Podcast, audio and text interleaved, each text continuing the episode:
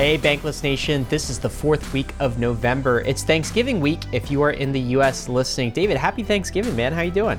Oh, happy Thanksgiving to you. I'm doing absolutely fantastic. By the time list- listeners are listening to this, I will be home in Seattle with my family and my super cute nephew. Uh, and if you guys haven't noticed, this weekly roll up is coming to you a day early because of Thanksgiving. So happy Thursday, uh, but still get your coffee because we have a bunch to do in this Thursday Bankless weekly roll up. That's right. If you're eating some turkey with your family and stuff, and just put on the Bankless podcast. Yeah. Get them up to speed on crypto. They'll thank you later. Okay. Yeah. yeah. Earbuds in, family out, weekly roll up on. Let's do this.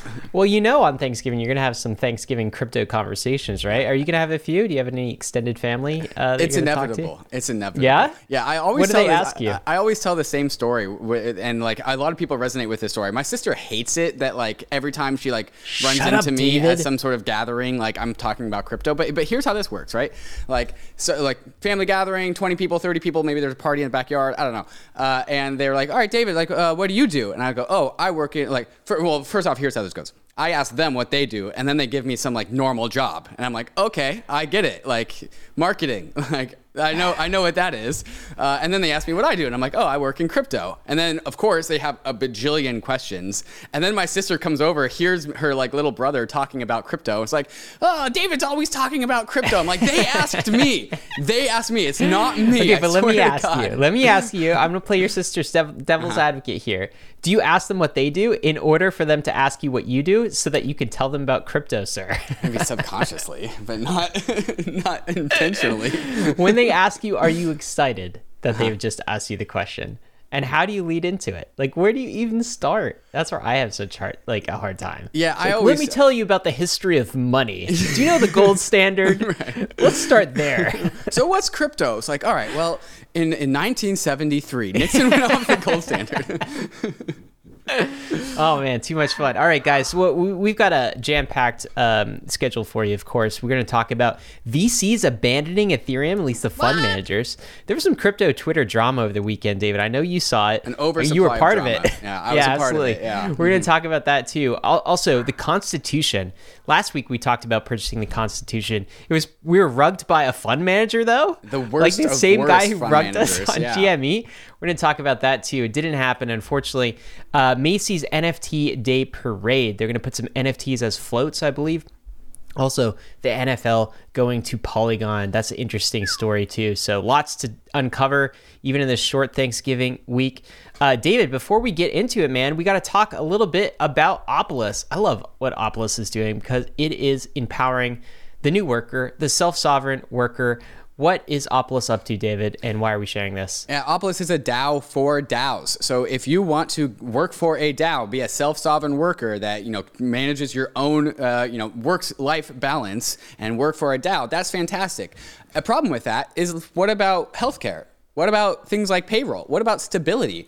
Uh, and Opolis is a DAO to help bring stability for the DAO worker, the self-sovereign worker. Uh, so Opolis is itself a DAO. It's kind of a co-op. Uh, and when you join Opolis, you join in a healthcare group, a group of people that all are uh, given health insurance by the same organization.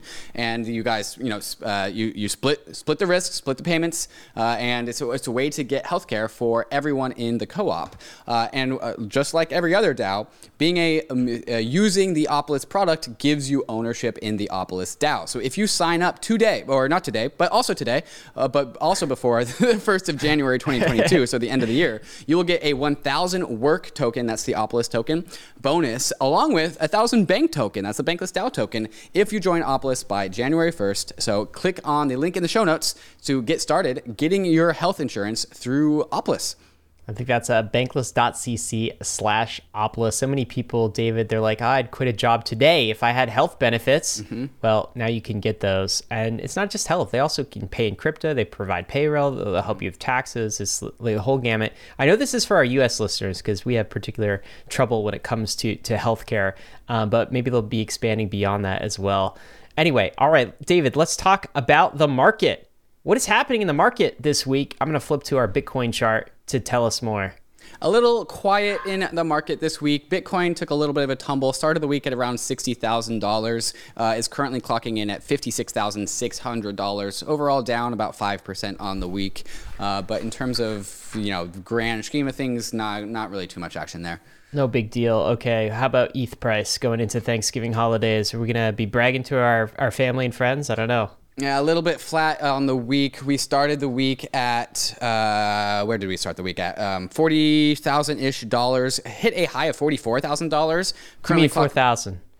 I'll take you down four, by uh, four thousand four hundred. Excuse me. Yeah. Uh-huh. That'd be Uh, nice someday. That, would be nice. Hey, yeah, a year from now, Yeah. yeah. that will be the the, the roll up report. Yeah, sometimes I forget to stop looking into the future. Um, Four thousand two hundred and thirty-two dollars is where the Ether price is. Um, so a little bit up on the week. Um, Ether doing a really good job keeping its head above four thousand. It dipped below for four thousand for a moment two days ago, um, but has really fought hard against staying below four thousand.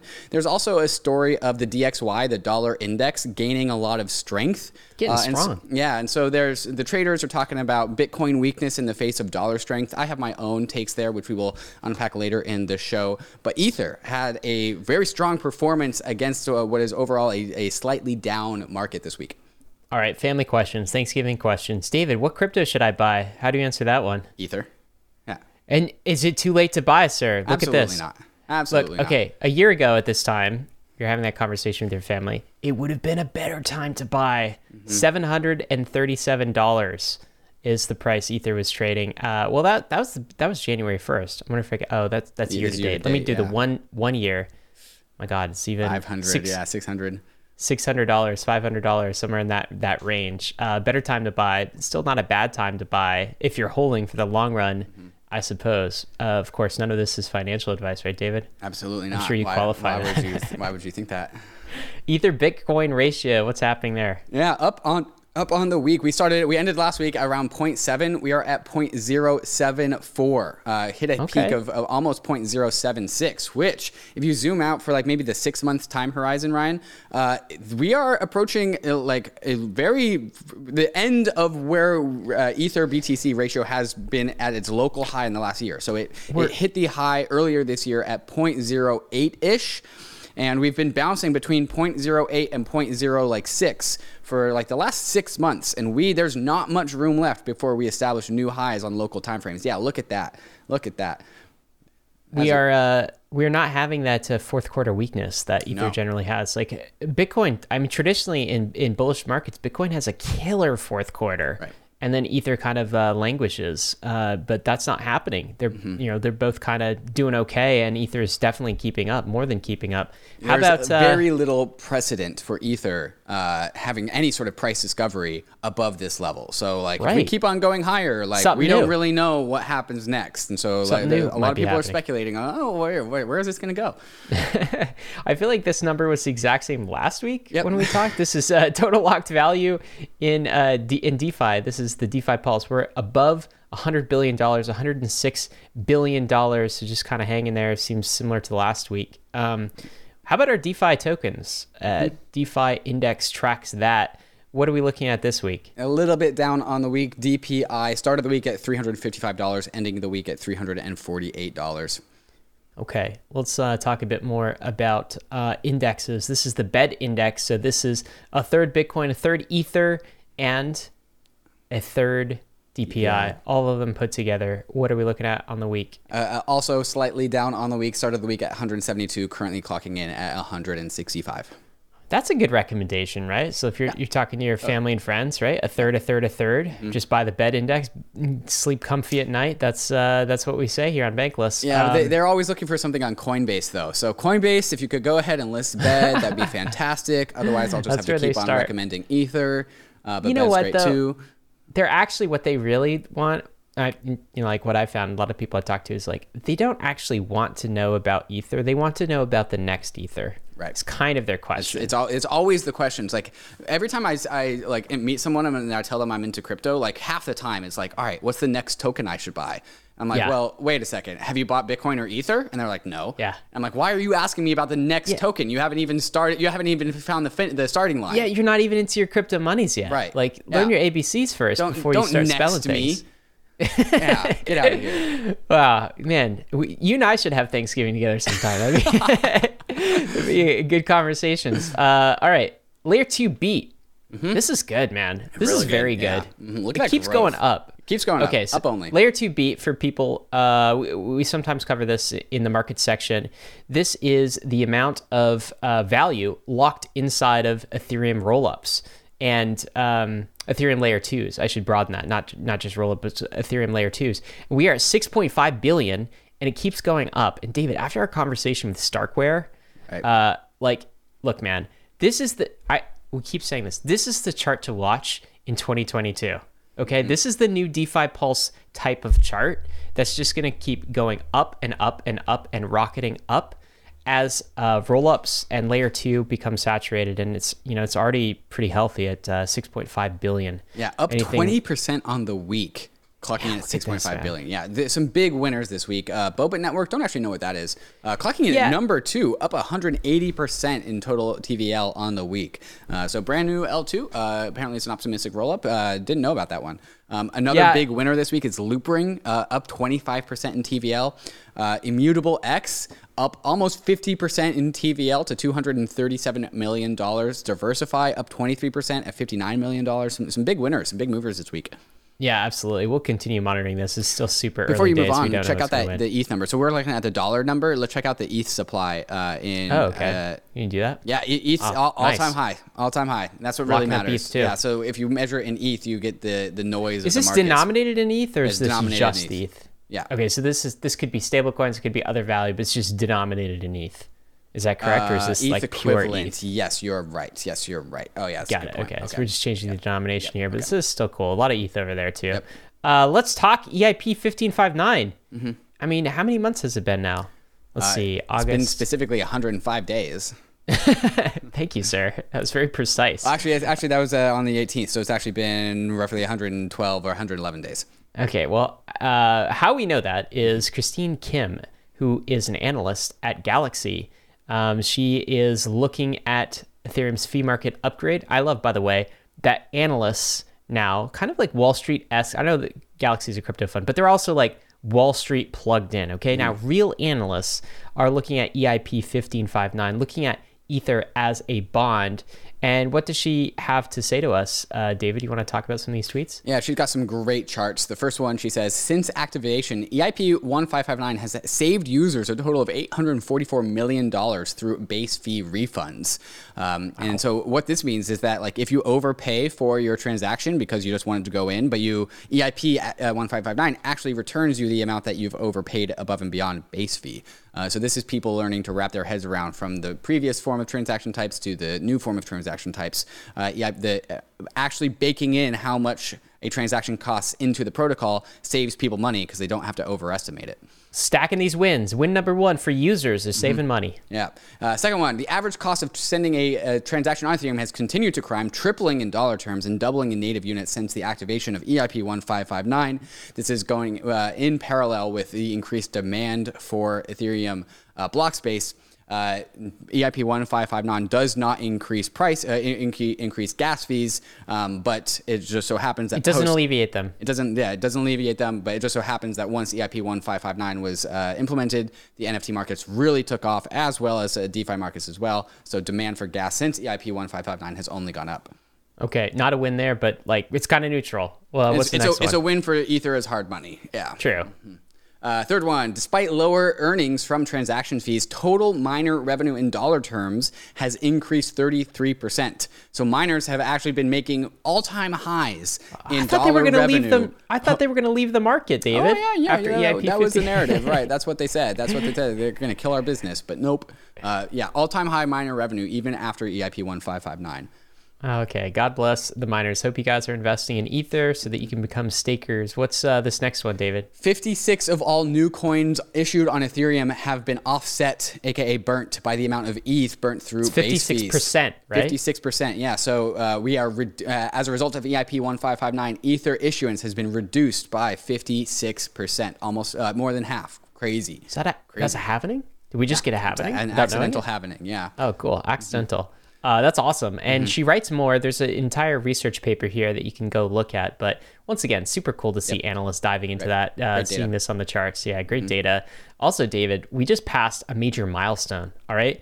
Over 1 million ETH has now been burnt since EIP 1559. This happened Tuesday, I believe. So uh, earlier this week, huge milestone, a million ETH. That's like 1% ish, just less than 1% of all ETH supply has now been burnt. What? Yep.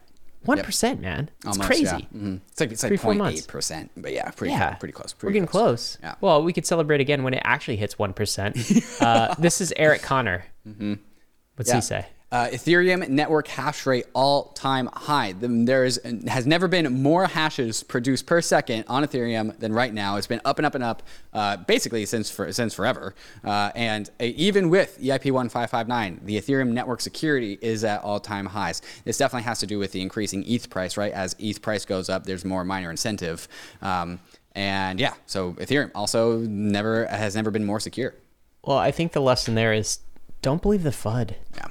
I mean, th- this might be a recurring lesson in this in this conversation. It's like there there are some concerns. Of course, I'm not saying everything is always rosy, right? Like there there's some reasons to be bearish. There's you know some technologies that will take longer, but oftentimes, David, people get trapped by FUD type narratives. You remember when everyone was saying pre EIP 1559 first it would never come, then when it when it was obvious that it would come.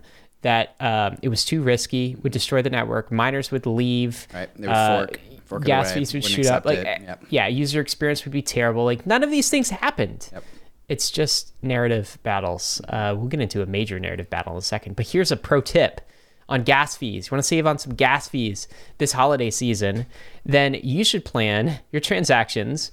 Uh, not during business hours, all right. So like, don't do this US Monday, Tuesday. hours, yeah, yeah. don't do U.S. East Coast ish Pacific time business hours. Do it on Saturdays. Saturdays at like 3 a.m. It looks like, or Sundays, even better, like Yeah. 3 a.m. Eastern time. this is a chart that shows average base fees by time of day in the East Coast uh, time zone, and when things are more expensive. That's uh, that's that's the yellow color, and when things are cheaper, that's purple, uh, and it's kind of showing us when the the cheapest time period to get transactions through. Yeah, so it looks like yeah, looking like Saturday and Sunday much quieter. Wednesday is a bad day to make transactions, but also day. specifically noon at Eastern time. Worst do day. not do not send your Worst transactions then. Yeah, uh, midweek. Right. Uh, between midnight and 9 a.m. on Mondays, Eastern time is a great time to do it. Uh, same times throughout on Saturday and Sunday. Anytime after noon till like, you know, 5 p.m. Eastern time on a weekday, mm, probably should just wait. Uh oh. This is looking like banker hours, David. Are we in trouble here? I thought this was bankless. People doing all their DeFi banking No, during people, like work people are hours. at work, like being distracted and just like, oh, I could just Buying make some, NFTs? yeah, right, buy NFTs instead of doing my work. That's what's going on. well, who knows? It's helpful though. It's super cool. You can see all that too. Um, let's talk about Ronin. This is um, Axie Infinity. I think it's a bull case for Axie Infinity, to be honest. Right? It's like um, they've had a lot of. It's it's been an incredible year for Axie in general. People are wondering, like, what's the next catal- uh, catalyst for them? Well. It's really cool that they're turning their uh, sidechain, their Ronin sidechain, which maybe in the future becomes a roll up. They're turning that basically into like a, a mini Axie um, banking system, Yeah, right? so now they just yeah. rolled out an economy, right? They just rolled out a, a decentralized exchange. Uh, 1.8 billion dollars moved to the Ronin decentralized exchange over the past two weeks. This thing is still brand new. What else we got? 1.3 billion in total locked value over the last 30 days. 7.5 billion in volume. Just crushing it, man. People trading Axies, trading assets, and it's become sort of a, a, a banking layer. I bet this is how millions of people will, will find their ways into mm-hmm. DeFi. This might be for a lot of people their first banking experience. Might be Ronin sidechain DeFi, you know, using MetaMask or something. Uh, super cool to see that. 100%. Yeah, no, actually proving out to be a sustainable economy, not a flash in the pan. Uh, really cool. Yeah. My God, I, I think I fell in love with this website. This, Just this like graphic more data. is phenomenal. What Yeah. is this? What Okay, so this is here? ethtps.info, ethtps.info, and it's a great way to visualize the transactions per second of the overall Ethereum ecosystem. Uh, In real time. In real time, yeah, in real time. So currently clocking in at 122 transactions per second. Uh, and then if you also hit that button, exclude sidechains, you can go back and forth between uh, including true layer, uh, true rollups that have the same assurances of Ethereum versus also having um, uh, sidechains. So if you want to count just uh, the rollups, Ethereum's clocking in at 5.28 transactions per second. if you in- include sidechains, it's up to like 122. Um, but this is not the theoretical maximum. This is actually Ethereum as being used as a system, right? The actual transactions that are going through. So this actually changes. Um, oh, it, uh, the, the true rollup throughput just jumped up to 16.15 transactions per second. So this must be updating every single block. Really cool visualization. Uh, and so as we were watching like L2 beat go up in TVL, we're also going to be watching the squares uh, on the right side grow and grow in, in size. For the audio listeners, we're seeing a big, big blob that is Ethereum Ethereum with some smaller uh, squares on the side. That's uh, Arbitrum, Optimism, zk Sync, zk Swap, Immutable X, Loopring, all the all the layer twos. As those two things build out, we're going to see those get larger and Ethereum shrink, and, and the transactions per second go up, right? Uh, and yeah, it's really cool visualization here's the big lesson too david is that if you want to ma- measure the transactions per second of ethereum you can't just take main chain yep. like the, the 10 to 15 transactions per second increasingly you're going to have to take the entire ecosystem that is secured by Ethereum. So that will be mainnet plus all of the rollups. Mm-hmm. And that will give you the the real transactions per second time. Right. That is Ethereum scalability strategy. So as you said, I expect in the future this purple to be like just a small sliver. Exactly. And uh, very so much more left, activity. Right? Just yeah. the settlement layer. Right. Yeah. Uh, it's a really cool website. I bet we'll include this uh, in the future in the roll up as Before well. Before you go on, um, Ryan, we should talk about the the theoretical max, right? So oh, as, oh yeah, let's as get there. Arbitrum and Optimism actually get used more and more and more, and they also open up the and unconstrain their layer twos. The theoretical theoretical max of these things are insane, right? Like right now, people are using Arbitrum a little bit, right? Clocking in at 49 transactions per second with a theoretical max of 40,000 per second. Optimism. That's the max recorded, right? The uh, max no, recorded the on Arbitrum. Max. Oh, Oh yeah, that's the max recorded. Yeah, so it's 49, right? It's 49, right. Optimism yes. uh, has only clocked in at 2.4 uh, max transactions per second recorded, but again, this is because people are just beginning to use these things. Immutable doing 28.3 transactions per second. Like we actually need people to actually go on and start to use these things to really like rev up how many TPS they can actually do. But like uh, theoretical max of Arbitrum, 40, 40K. Theoretical max of Optimism, 20K. ZK Swap, 10K. Immutable X, 9K. Like the theoretical max on these things is like the ceiling is there's so much capacity. There's so much capacity. We just need more, to more hundreds of thousands. Right, and we just need more and more people to actually just be moving and moving their apps, moving their money, moving their value onto these layer twos, which is why we should be probably following this alongside with layer two beat on a probably a recurring basis. I think we should be doing that. Do you want to make that executive decision I now, David? So. It is, okay, it we're doing done. that. It's done. It's done. Governance, it bankless governance. Governance vote. Do I have to sign on chain anywhere? Not at all. Are we a are we a DAO, David?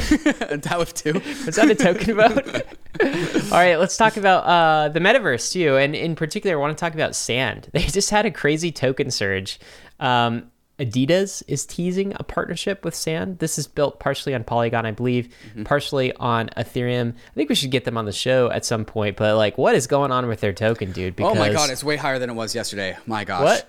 yeah. So I remember looking Look at, at this. this. token, doing doing some due diligence on a bankless show forever ago, and I saw it was like clocking in and buying like, it, like and buying dollar, it, no, and not buying it. Yeah, I saw, I saw it was a dollar. I was like, oh, as interesting. Is tradition. Okay, yeah, as is tradition, right? So like three weeks ago, I saw it as a, at a, at a dollar. Currently clocking in at over seven dollars, hit an all-time high of seven dollars and eighty-one cents. Uh, definitely should have bought that. But uh, the obvious trade after like Facebook rebranded to Meta was to buy all the Metaverse tokens, Sand being one of them. Uh, so definitely, they're, they're also the uh, the organization that Snoop Dogg is helping promo. Uh, so they they got him on board, and now apparently also Adidas.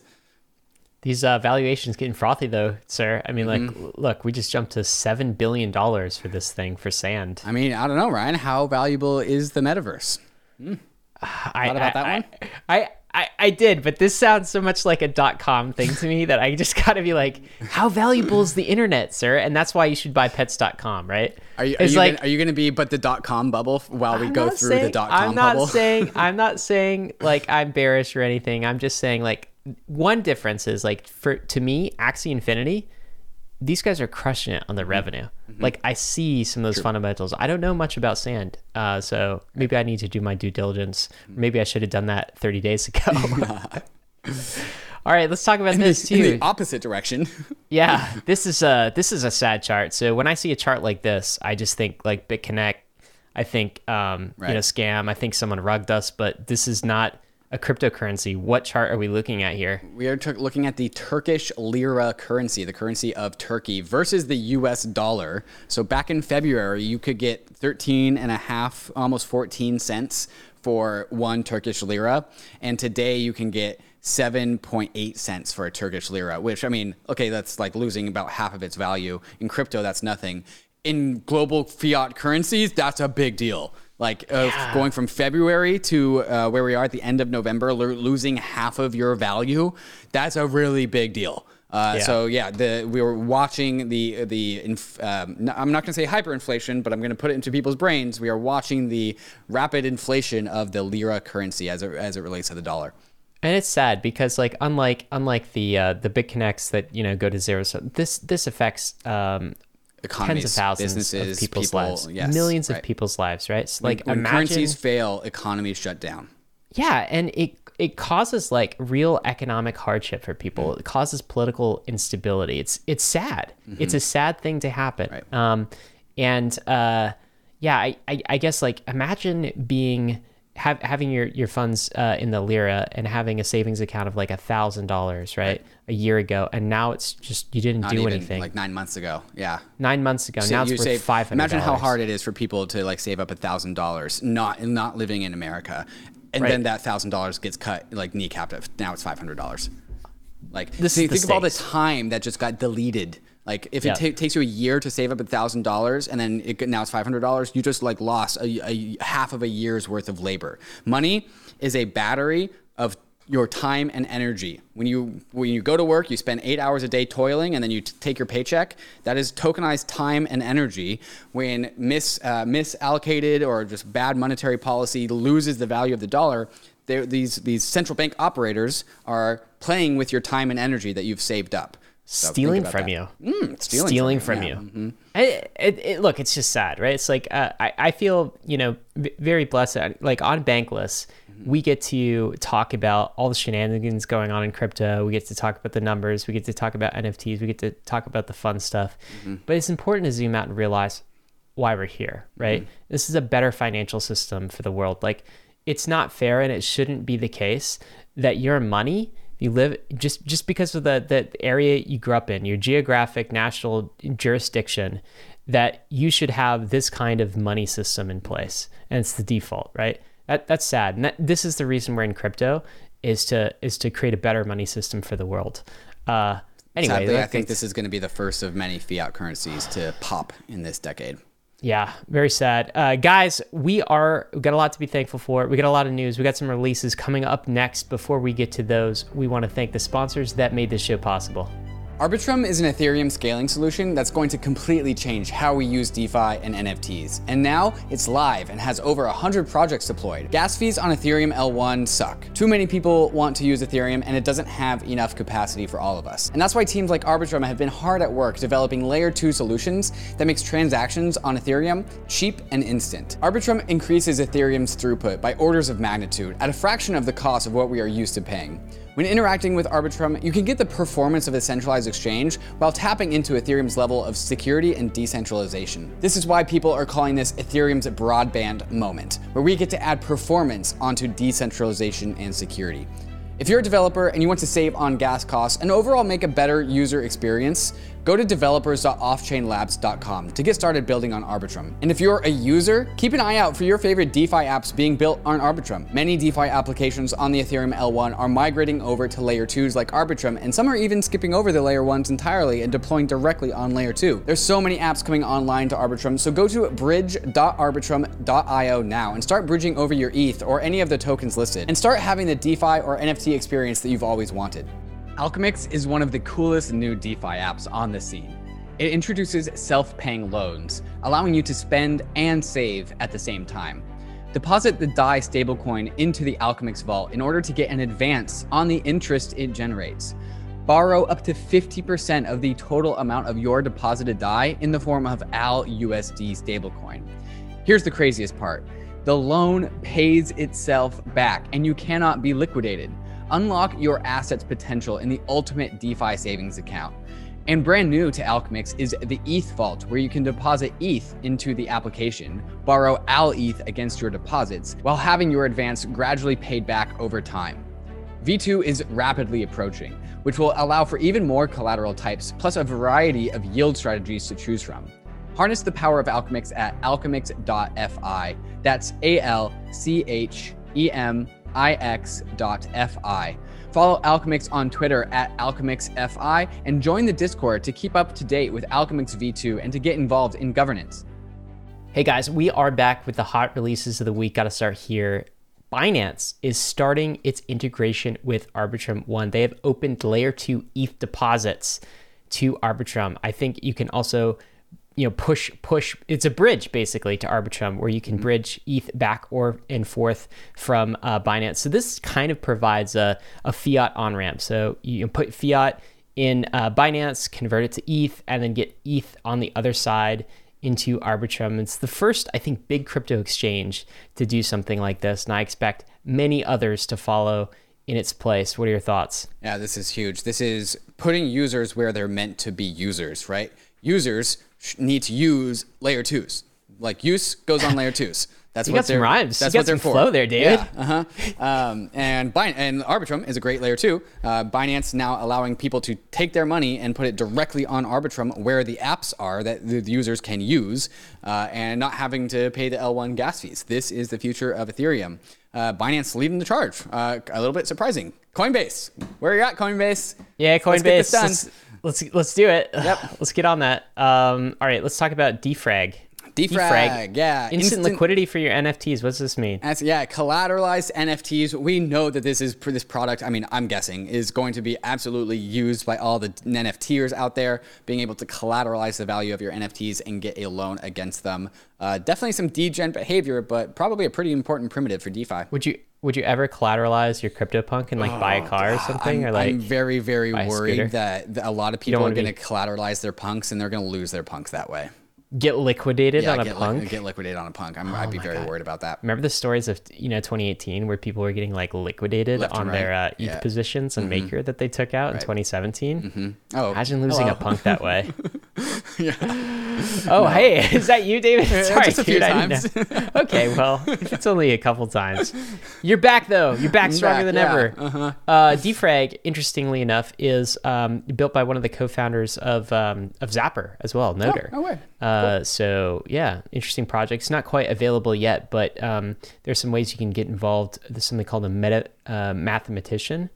And uh, yeah, anyway, this is like a minting story. Go check this out if you're interested in, in, in more about that. What is this? Reputation DAO.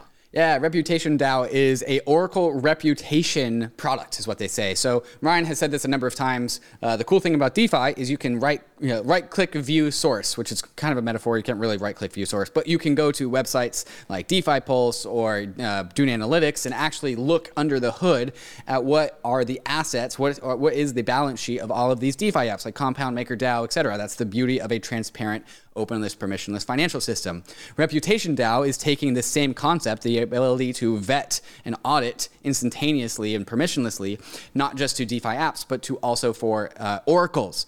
Oracles are an increasingly important component of the DeFi world. We need to understand the prices of things, and Reputation DAO is a way to audit the performance security of oracles. And they have partnered with Tracer DAO, uh, which Tracer DAO is a financials products DAO that needs to consume oracles to produce financial products. So uh, tra- the combination of Tracer DAO and Reputation DAO have produced uh, probably perhaps a new level of oracle security.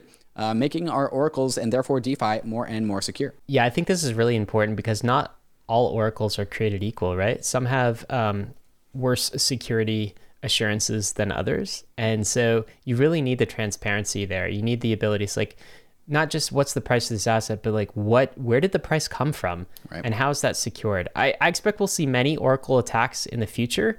And um, you know, it, we need this kind of transparency if we're going to continue to de-risk DeFi, which is what we're all after. Uh, speaking of de-risking things, you want to de-risk your cold storage. Actually, it's not cold storage. I guess it's warm storage, but Lattice is now integrated with MetaMask. Lattice is a hardware wallet that we've talked about on Bankless. Um, we wrote some articles about this earlier in the year on the Lattice One hardware wallet. It's a little bit different than a ledger. So it's actually like a, a device that kind of sits on your desk, has these these cards that you can plug into it, and it's incredibly tamper resistant. All right. So if you're ever worried about, you know, somebody uh, f- like I guess grabbing your USB stick ledger sort, sort of thing and taking that and you know getting in. Lattice, Lattice Which is poss- some. that's a possible thing, by the way. It is a possible thing, man. That's another like, it's podcast Physical where you get attack on a hardware wallet. That's a possible thing to do. It's really not possible with the Lattice one. This is like this is like the Fort Knox of uh, wallet security. I call, anyway, I call it the Gringotts Vault. Gringotts Vault. Okay, that's better for your Harry Potter gold. Uh, they've integrated with MetaMask, which is a long time coming, and so now you can use your Lattice wallet with MetaMask quite seamlessly. It's fantastic that uh, this is happening. Yep, just increasing the potential security of your crypto assets. The cool thing about a lattice is that you actually have to be physically around the thing in order to prove a transaction. Kind of like, very much like a ledger, but the idea is like your lattice, it's like big enough where like you're not taking it with you like on an airplane. Like that thing sits in your home. It's kind of like, it, it, it goes next to your, like your Amazon Alexa, right? And so like you can go to your MetaMask, do something in DeFi, press the approve button on your MetaMask. Then you got to go over to your to your Lattice and then press the approve button there. There's a number of other very cool things that can happen. It's human readable transactions, Big which are screen, really cool. like we, Yeah. uh, I think both Ryan and I definitely believe that this is kind of the future of hardware wallets. They just need more and more of these integrations to just become more and more usable. And so this is that story here. Yeah, absolutely. They'll, they'll all get better over time. Uh, speaking of getting better, Aave, long time coming. Aave Arc was like their institutional product. Uh, now here it is. I believe uh, Fireblocks um, has uh, started up by providing services to all of Fireblocks institutional clients in Aave Arc. It's pretty cool to see. Anything uh, you want to add here, David? Yeah, I want to add a take. Uh, I was on the Index Co-op podcast, and people were talking, asking me about, um, is this just like taking the old traditional banking system and like now DeFi is just becoming permissioned, and because you have to do KYC to get into Aave Arc, and now like the institutions have their own like gated silo where the It's retail whitelisted. can't play, can't play. Yeah, it's whitelisting. Uh, and so the- my, my answer to that is like, well, like, you know, is, is DeFi just becoming the same system that it already was? And the answer is no, it's actually flipped on its head. Uh, the world of DeFi is the more powerful version of what's going on here. Arc, uh, Arc by Aave is a constrained version of DeFi. It, everyone in there is a known entity. All the in- institutions can know who the other institutions are, so that they can be compliant. But it's like the it's like the, the DeFi on training wheels. It's like the DeFi but protection. The real DeFi, the wild DeFi, is the DeFi with all of the power, where you don't need KYC, you don't need like to, and so all of the cool aspects of DeFi are the things that are able to be used by individuals. It's the constrained part of DeFi that is being given to the institutions because they need to be compliant, which is the inverse of the relationship that we have in traditional finance, where traditional finance is just like, all right, here's your Robinhood and your bank account, kids. There you go. But like all of the cool financial products are behind the scenes that you have to have a bunch of money to get into, like Goldman Sachs. And so this relationship is inverted in DeFi. Yeah, I, I think that's a good take. And like, you know, in general, you can build permission systems on top of permissionless systems, right? Mm-hmm. But the inverse isn't true. You can't build permissionless systems on top of permission systems. Right. Right. And so this is just a, a permission system being built on top of the substrate of a permissionless financial system.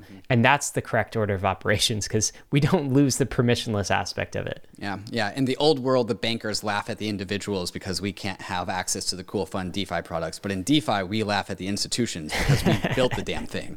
That's right. Uh, all right, what's this, David? This is uh, my God, is this a screenshot of the future Zapper um, Mobile DeFi mobile uh, app, Mobile yeah. app. Zapper, Sick, Zapper coming to mobile, getting teased. yeah, so not There's an actual release there, just a little bit of a, a release of a release. Very good. Tease. That is coming, guys. The tools are getting better. The user experiences are getting better. It's all happening. Uh, David, let's switch from releases, talk to some raises. Our friends at Gemini, the Winklevoss twins, they just raised $400 million. What are they doing? They're building a metaverse outside of Facebook's walled garden. I like that because, you know, Winklevosses versus, versus Facebook. Who doesn't love that story? Winklevoss versus uh, Zuck doing this in the metaverse. Quite a big raise. Um, there was a rumor that Gemini was going to IPO at some point in time. I don't think this means that that's off the table. Now their valuation is $7.1 billion, though, according to this next raise. Uh, so, yeah, pr- pretty interesting stuff. I know Gemini is just doing all sorts of things beyond its exchange. Any other thoughts here? Yeah, uh, I just actually learned by reading this article that Gemini, the actual official company name, is called Gemini Space Station. That's pretty cool. What? Yeah, zoom up a little bit. Has yeah. it always been called that? Yeah, LLC? The, the, the, parent, New York parent company. Gemini Space Station LLC, valued at seven point one billion dollars. Yeah, Winklevi, take it back to the Zuck. Let's do this. Let's do this. Yeah, round Round two. two. Fight. What about this, David? Uh, taking it to the music industry. So this is Royal. Mm-hmm. Now we had Blau on Justin Blau, who is uh, you know DJ, you know, fantastic artist in himself, in and of himself, also an entrepreneur, and he's starting this uh, Royal company to bring tokenized music and actually providing royalties, attaching royalties to that. This is kind of a um, I guess a regulatory difficulty more than a, than a technical difficulty. They just raised $55 million in a Series A led by A16Z to bring the music industry to crypto, artists to crypto. Really cool. Crypto to the artists, the same, same, same. They, they also the lineup of music investors is also pretty impressive. The Chainsmokers, Kygo, Nas, Logic, Disclosure. Oh, and also Coinbase. Um, yeah. So like not only A16Z, but a, a fantastic lineup of really good artists. But just picture how cool markets will get when rather than just having like a Spotify style user interface, like you can like look at the up and coming artist whom you love, like you you just love their music, and you're mm-hmm. like, dude, uh, no brainer. I'm making a bet on this artist artist specifically, mm-hmm. and their like ability to generate future cash flows. I'm gonna hit the buy button, right? It just turns. We've talked about this before, but it turns the music industry into a market into like a stock market we can bet on different artists. And it puts the artists in charge in control right? Because they are the ones actually producing the music. It's not the uh, the studios and the go-betweens and the, and the middlemen um, cool model if this can take off and be successful Yeah, and this is just the theme of Ethereum at large, right? Producing a financial market around everything to un- unlock the power of finance for the individual. Uh, m- maybe there's some some people out there is like, well, like if you put money behind everything, everything loses its meaning. I think it's the, the inverse. Like you actually can can create meaning by putting financial markets behind everything teaching people how to actually be a financial participant because that education is very much needed in the world. Uh, and if you just put like stock market's not for everyone, but what about the music market? Like if you're a music person, you do you want to like start to speculate on the music market? Maybe that's for you. Or like we're already doing the art market with NFTs, uh, and this is a great educational tool to teach people about personal finances inside of the context that they are interested in. Do, do you ever find it somewhat ironic that like the way out of the crony capitalist system that we're in is actually More capitalism? more capitalism? like hyper capitalism but like i'm not talking about so some people hear capitalism and they get just this terrible exploiting taste in their workers they mouth. get this yeah, and i understand that right? Because but like this is uh individual self-sovereign capitalism. This is like this is like think of think of this as the form of capitalism as going to your farmers market right we have Mm-hmm. Yes. all of these local businesses these individuals coming Mm-hmm. Pricing their together products. with their crafts with their products pricing this like that's that's what we're talking about here Mm-hmm. we're not talking about big corporate machine suppressing the worker and the everyman and exploiting them okay that's a system we want to break out of but the way to break out of it is probably this way Right. Yeah, cap- people confuse capitalism with with monopolies, right?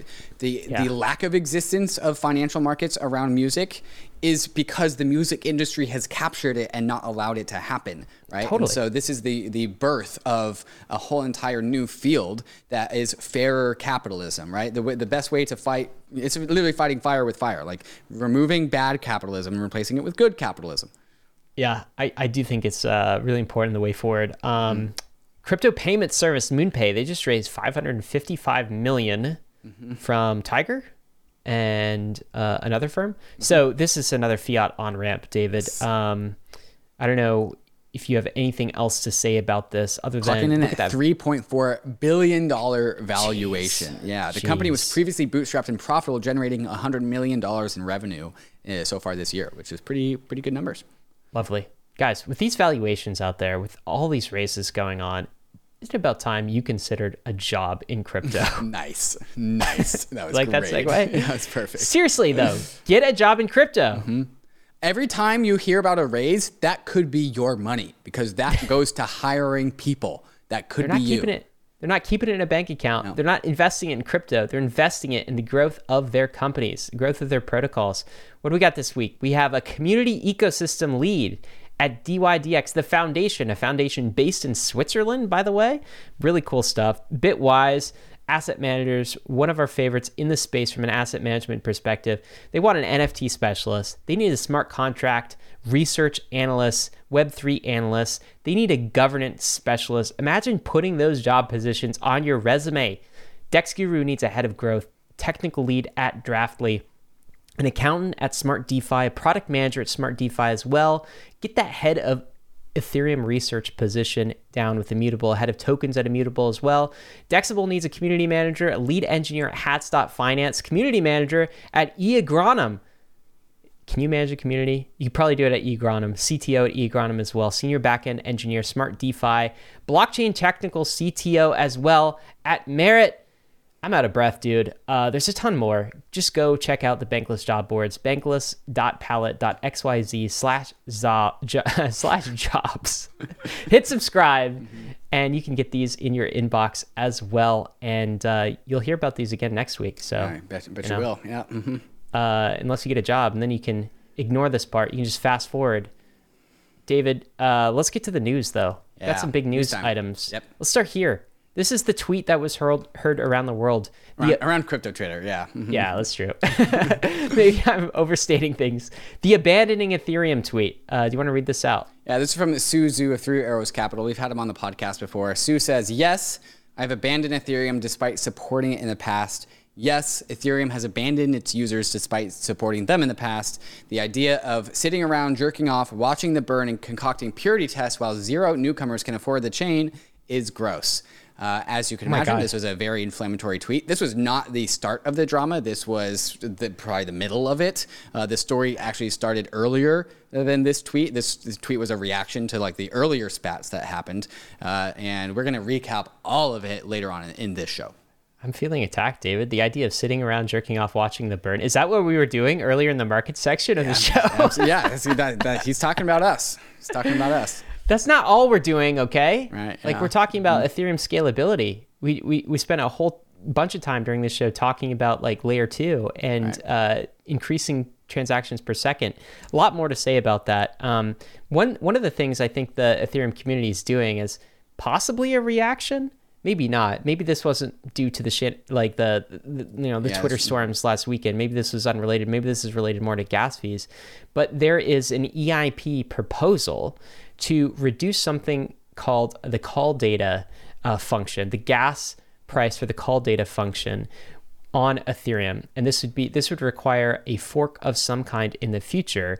But the net of this would be it would make rollups five times more efficient. Um, so five times less expensive in terms of gas fees. Rollups use uh, their bottleneck, their constraint from a gas perspective is this called data function. So the idea here that's being proposed is that uh, in the relatively near future, we're talking the next three to six months, um, an Ethereum network upgrade is is pushed out. This could happen prior to the merge and would not necessarily delay the merge, but it might delay it by a week or two, a month. It's a relatively small upgrade, but it could have a big effect on rollups. And what's interesting here is like the whole idea is that um, Ethereum is is almost like you know, gas fees are taxes, right? And so, like, just like nation state economies, when you want to encourage some sort of behavior and discourage another, use taxes to that for, for, for that, right? It's like you want people to have more kids, you reduce the taxes on kids. If you want people to have fewer kids, maybe you decrease the tax reductions, right? It's like you can control all of these things. And this is Ethereum as a network through their tax policy, maybe saying we want to incent transaction activity on rollups by what? By reducing taxes, by making rollup activity actually cheaper and increasing scalability that way. That's why I think this is such an interesting proposal. But there are more dynamics to this, and there's definitely some controversy back and forth. What are your thoughts on this? Yeah, it's not an open and shut case. Apparently, this also adds a bunch of state bloat to the Ethereum L1, which produces its own problems. There's always trade offs everywhere. We, it's not like we have this magical thing in the back of our pocket that we can just reduce gas fees on the layer two and have it just be, oh, I forgot about this thing that we had. Like, no, there's there's there's balances here. So this is currently going through discussion, um, but uh, it is aligned with the whole roll-up centric roadmap of Ethereum, where we prioritize uh, transactions on L2 and deprioritize transactional and transactions on layer one. This is kind of interesting, and here's uh, here's what I feel like could be next. I know we're going to talk about this more, um, but what could be next is what we've seen is the ETH community, the Ethereum community, really push back against this. Ethereum is abandoning its users sentiment coming from from Zhu from Su and uh, I think this is causing people to actually look deeper into Ethereum scalability versus the unsustainability of some of the the alternative layer ones and the approaches they're pursuing. Um, I, I think it's also like causing the Ethereum community to take a look at these gas tweaks, right? So like increasing uh, reducing roll up fees by 5x in the future. What I think this could cause, David, is like other layer ones to start bleeding against ETH as well. And what's interesting, I think, about um, you know uh, Three Arrows Capital is they're just traders. So if that starts to happen, if there's a momentum shift, right? If suddenly you know the the Avas of the world and the Souls of the world start bleeding into ETH, they'll get ahead of that. They'll right. rotate right back into ETH. And I think what's funny is they'll start claiming credit for yeah, the probably. for all of the above, right? Uh, we, have totally seen that happen that before. Yeah. Uh, yeah. Pierre Rochard, who was doing the whole ETH supply gate thing, like as, as soon as like oh you can't actually measure the ETH supply, and then a bunch of ETH devs took time out of their day to write a script for for calculating for measuring the ETH supply, and then Pierre Rochard took credit for like look I made Ethereum better by like complaining about it on Twitter. Yeah, so this has happened before. Um, yeah, yeah. This is the Streisand effect, right? This yeah. is like. Um, you know, if you if you want the technical community to do something, you just start like complaining right about it or you mm. like blast it and you get really loud and they, they, they get so angry that they're going to react and, and try to immediately fix it. Anyways, so, we, we, we got to package that up for for the component yeah, of the right. show I'm that, that happens later. So, so stay tuned for that.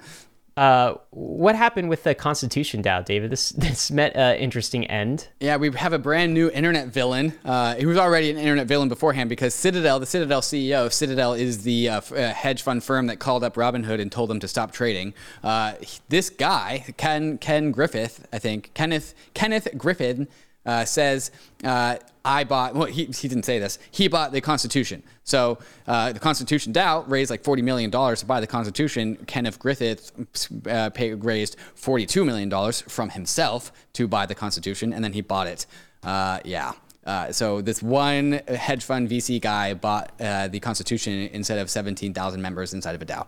Oh, the irony! Yeah, like yeah. how could this story end this way? I was. Were you watching the Sotheby's auction at all? I was. Okay. Yeah. yeah, I was watching it in real time, and it was kind of interesting. Like it was thrilling to see. I'd never watched an auction all the way through, and then like got to forty million, and it was somebody on one phone mm-hmm. and somebody on another. Apparently, it was Ken Griffin's people and versus the DAO's people, and they were just bidding up like a million at a time. Yep. And suddenly, the DAO kind of ran out of right. its cash reserve. Yep. And it's interesting because all of that was transparent, right? right. So yeah. like if it feels if like Ken was paying attention, he knew exactly how much the DAO had. The max bid. Right. Yeah. yeah. Mm-hmm. And so you said it, but but the end of the day is the people's document, the Constitution, right. went from one rich individual to another rather right. than the, the 17, 18,000 people in the DAO right? Which is quite interesting. Uh, Granted, a DAO has never proven that it's able to take care of like historical document, right? So like that is also an experiment. Is this is like a custody of a very important document? Yeah, uh, they wouldn't want to screw that up. Yeah, huh? that's not that's, a, that's kind of an interesting experiment. I'm not sure if we want to run that right now. well, uh, yeah, it was interesting anyway. But I think one of the most interesting byproducts was at Sotheby's. Mm-hmm. You saw ETH listed with U.S. dollars, pounds, euros, yen all of the major currencies of the mm-hmm. world as a denomination for bidding. Mm-hmm. And this is Anti-Pro saying ETH is money. And this is a picture of Sotheby's auction, all the currencies bidding on this this fantastic art piece for $2.5 million. And you could buy it in ETH. Uh-huh. You, you know what stands out to me on this one is like the denominations of everything. Like uh, U.S. dollar, two point five million. British pound, one point eight million. Japanese, uh, what, what's the Japanese currency? I don't know. Yen. Um, is it the yen? Yeah, Japanese yen. Two hundred and eighty-five million dollars. Uh, Million ETH- yen. Million yen. Excuse me. ETH six hundred and nineteen. Like, this is the difference between scarcity going and, not scarcity. And it will be like 50 ETH potentially in a few years. It's, it's absolutely crazy. Like you can literally see the money printer here. Like all these fiat currencies with really, really high numbers have a money printer behind them. Ether, the really, really low number, has a money burner behind it. Wow, that's hilarious. I never thought about that. Um, Makes you wonder why you'd ever spend ETH though. Right. Which is another uh, question about money. Uh, David, what's this? Uh, Mihailo of the, the uh, Polygon team uh, goes on Twitter, says, Dear Uniswap community, we have submitted a pro- proposal to deploy Uniswap v3 to Polygon. We firmly believe that this is the right moment for this deployment to happen for the reason explained in this proposal. Looking forward to your questions and feedback. This has now since gone up to Snapshot Vote. Ryan, let's take a peek at the Snapshot Vote and see where that vote stands. Do the Uniswap Uni token holders want Uniswap v3 on Polygon? On Oh, the no. yes side, Totally have- against it. We have 256,000 uni tokens voting yes. On the no side, we have 101. That's it. Clocking in at 99.96% saying yes, we want Uniswap v3 on Polygon. Unless some massive whale comes in with a really strong opinion about why it should be no, looks like Uniswap v3 will be deployed to Polygon. That's funny. It's interesting the community's voted, but like, why not? Right? Isn't this good for uni token holders? Mm-hmm. Uh, yeah, not surprising the vote went that way, but that's interesting to see. What Mm-hmm. is uh, Cami up to these days? The Infinite Machine. It's a book on my bookshelf Mm-hmm. back there. It's a fantastic book about the birth of Ethereum. It's becoming a movie. Yeah, look at that. Yeah, Cami Russo says uh, on Twitter, the Infinite Machine is becoming a movie. The Ethereum movie will, of course, be produced together with the Ethereum community. Uh, Thought you just NFTs will fund me to spell production and enable its audience to become participants. Cami Russo, congratulations, turning a book into a movie. Love it. Love it. Book into a movie. Uh, what's uh, Tokemak doing? Okay, this is uh, 0xMaki, who's Yeah. been on the podcast before. He's formerly one of the chefs behind uh, sushi. Uh. Took, took up the reins as the uh, the first guy. Chief chef? Uh, who, who's the guy that rugged? Chef uh, Nomi? Chef, Chef Nomi, the- yeah, he, he rugged the original sushi product, uh, product in DeFi Summer. 0xMaki took up the reins, uh, became a very beloved community member, very like important developer behind the, the sushi product. Uh, uh, about a month ago, stepped away from a lead dev role at Sushi Swap, and now got picked up as Tokemak's new chief strategy advisor. Uh, to, uh, Tokemaki is there is apparently his new name will be our emissary to the greater DeFi facilitating DAO governance propo- proposals, integrations, and expansions. Uh, congratulations, Tokemak! Very awesome acquisition of talent. Uh, congratulations, Maki, for moving on to new new horizons. Uh, if you want to learn what Tokemak is, we have a fantastic Meet the Nation with them on the Bankless YouTube. Yeah, absolutely. Tok- uh, Maki becomes Tokemaki. I love that transition. Uh, let's talk NFT stuff, David. This is the first one. The NFL is experimenting with NFTs in a partnership with Ticketmaster, and they're deploying this on Polygon. Crazy, crazy. Really crazy. How, Really what, what a world! What a world! It's it's just an experiment at this point in time, but that's how these things start. Mm-hmm. It's just experiments, right? It's like just and Polygon's a great place to test it. If you're gonna test something, you want to test it on a, like a a side chain of some sort, right? Where transaction fees are low, where there's no like high gas barriers to entry. Fantastic place to test things. You know this is not going to be the end of things because the uh, NBA has a fantastic strategy for NFTs, partnership with Coinbase. Uh, they've also done some things, obviously, with uh, Flow, NBA Top Shots, right? And the NFL's got to be like, we have all of these fans. Again, it's the same question. It's like They're already into a Disney merch. boardroom. Yeah. yeah. We have all of these fans. They're already buying stuff. Uh, why don't we get them to buy digital stuff? That's as simple as the conversation is. right. And so that's what they're doing. They're starting with uh, a Polygon on that. It's pretty big news, I think. Yeah, the, kind of the under the radar. subcaption is uh, the league is exploring NFT ticketing through the launch of its virtual commemorative ticket collection on the Polygon blockchain. TBD on what that actually means. Yeah. Uh, first of many though. First of many experiments, uh, including Time. Man, they are all in on crypto. It seems. What's this? Time Studios, Time Magazine, the Emmy Award winning TV studio, is partnering with Pablo Stanley. I'm not sure who that is, to create an original series based on robots. So there is a robot profile picture NFT project that's being spun up by Time uh, to develop animated children's series based on the robot Robotos uh, animation. So these are NFTs of a children's TV show that's about robots. And there's going to be over 10,000 NFTs. Yeah, uh, spun up by Time Magazine. Sell some NFTs to the kids. Yeah. Hey, you know what? It's it's so funny how like um, t- Times Square has basically become the place to like put, D- put display NFT, NFTs. Yeah, Yeah. Look get, at like get the advertisement, get the Coke advertisements out of there, and the NFT uh, like uh, advertisements in Why there. do people do this? Is it just like legitimacy? It's just like yeah. fun legitimacy. Yeah, it's, it's a big flex. I want to go. I want to go to Times Square and see this. Yeah, Like, you want to put your whole- turtle on Times Square, Ryan? Yeah, is that what you want to do? How much would that cost me? A lot more than your turtle. Yeah, but let me tell you that. Yeah, yeah, but it's, it's net accretive to the turtle community. So uh, maybe I'm willing to fund that public good, huh? More people need to that learn would about be turtles. hilarious if you put the turtle on Times Square. Oops. oh, that's not me. Uh, maybe I'll put a big logo of Bankless on Times Square one day. That about yes, yes. Let's do that be that. cool? Let's do that. Yeah. Macy's launches a parade inspired NFT collection for charity. So Macy's Day floats coming out tomorrow. I'll watch the Macy's Day parade Mm-hmm. sometimes in the mornings. Um, they're doing NFTs now as floats. What's going on? Yeah, Macy's will launch NFTs in two phases. First, it's holding an auction for a set of 10 unique collectibles based on parade balloons throughout the decades. The auction for these begin at midnight Eastern Time, November 19th, and will run through the 30th, and then around 10 uh, a.m. Eastern Time on November 25th. That is tomorrow. Uh, today, for you, the listener, during the Macy's Day Thanksgiving Parade, people will be able to claim one of 9,500 free NFTs and also enter a sweepstakes to win $10,000. NFTs being mainstreamed. This is the story. That's the story here. It's so funny. The reason we included this story is because it's it's mainstream in a way that uh, DeFi could never be mainstream. It's back to our example last week of Jimmy Fallon, Bored Apes, right? You know, g- getting people on Jimmy Fallon's far more interesting than God bless them, Kane Warwick, for instance, or like Stani from Aave. Okay, because this is like pop culture stuff. It's just invading. It's the Trojan horse into mainstream. Macy says the NFTs, which are E ERC 721 tokens, are carbon neutral. It is working Oh, hey. with the NFT platform Sweet, which is built on the Polygon blockchain.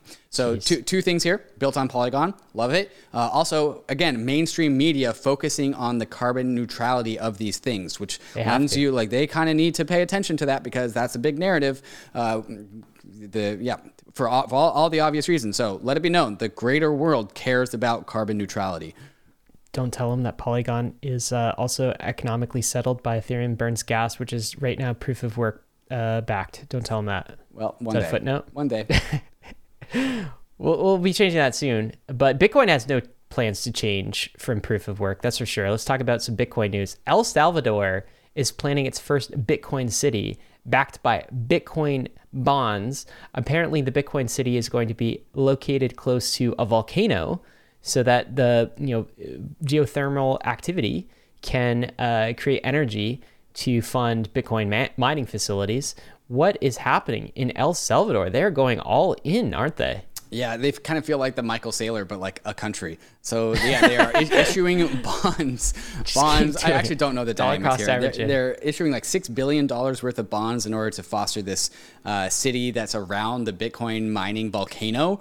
Uh, so yeah, really just doubling down on the whole like Bitcoin branding thing. It's kind of it's kind of strange, isn't it? It's a little like strange. Bitcoin, volcano, strange. city, bonds. Yeah, El Salvador. Salvador. right. Yeah, di- di- a dictator leader. Like, yeah. It's a, a bit strange, uh, but weird. Bitcoiners Weird are very excited Weird about this. yeah. May- Maybe this is uh, the IMF is not excited about it. Yeah. The IMF is warning El Salvador of Bitcoin-related risks in this new statement. The IMF is, of course, the International Monetary Fund. This is a collection of bankers. These are the global banker elites. Uh, and what do they say? Direct quote. It's- Given Bitcoin's high price volatility, its use as a legal tender entails significant risk to consumer protection, financial integrity, and financial stability. You can just picture a banker kind of waving their finger at El Salvador.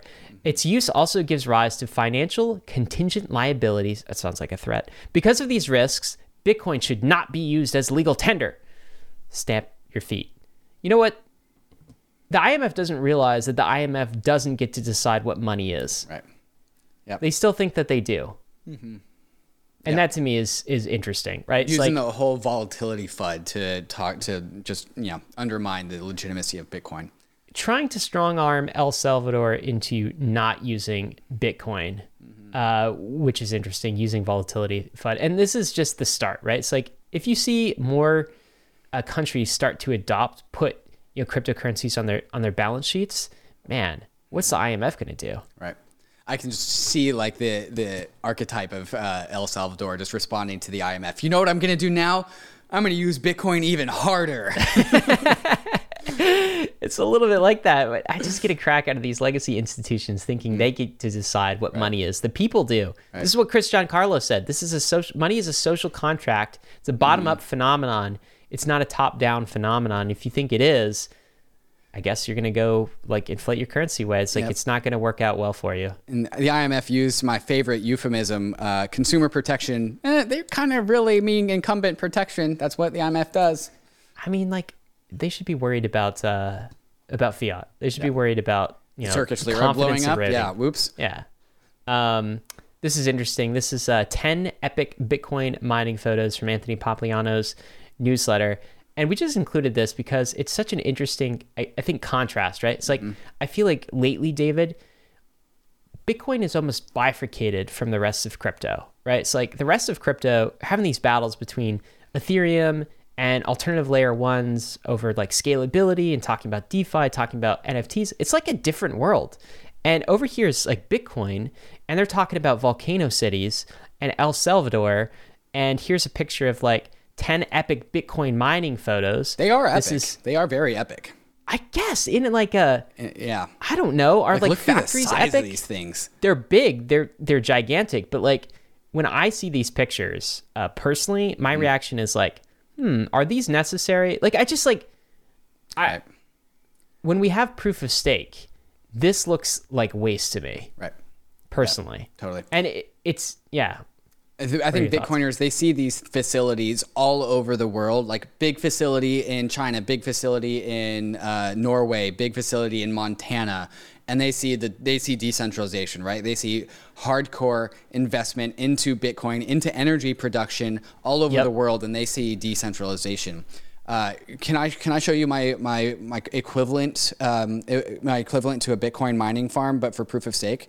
yeah do you have a picture Here it is. Are you show me This is this is this is this is, this is my equivalent. This so like the, here's go go for for the juxtaposition. Go down to one of the, like the big mining operations.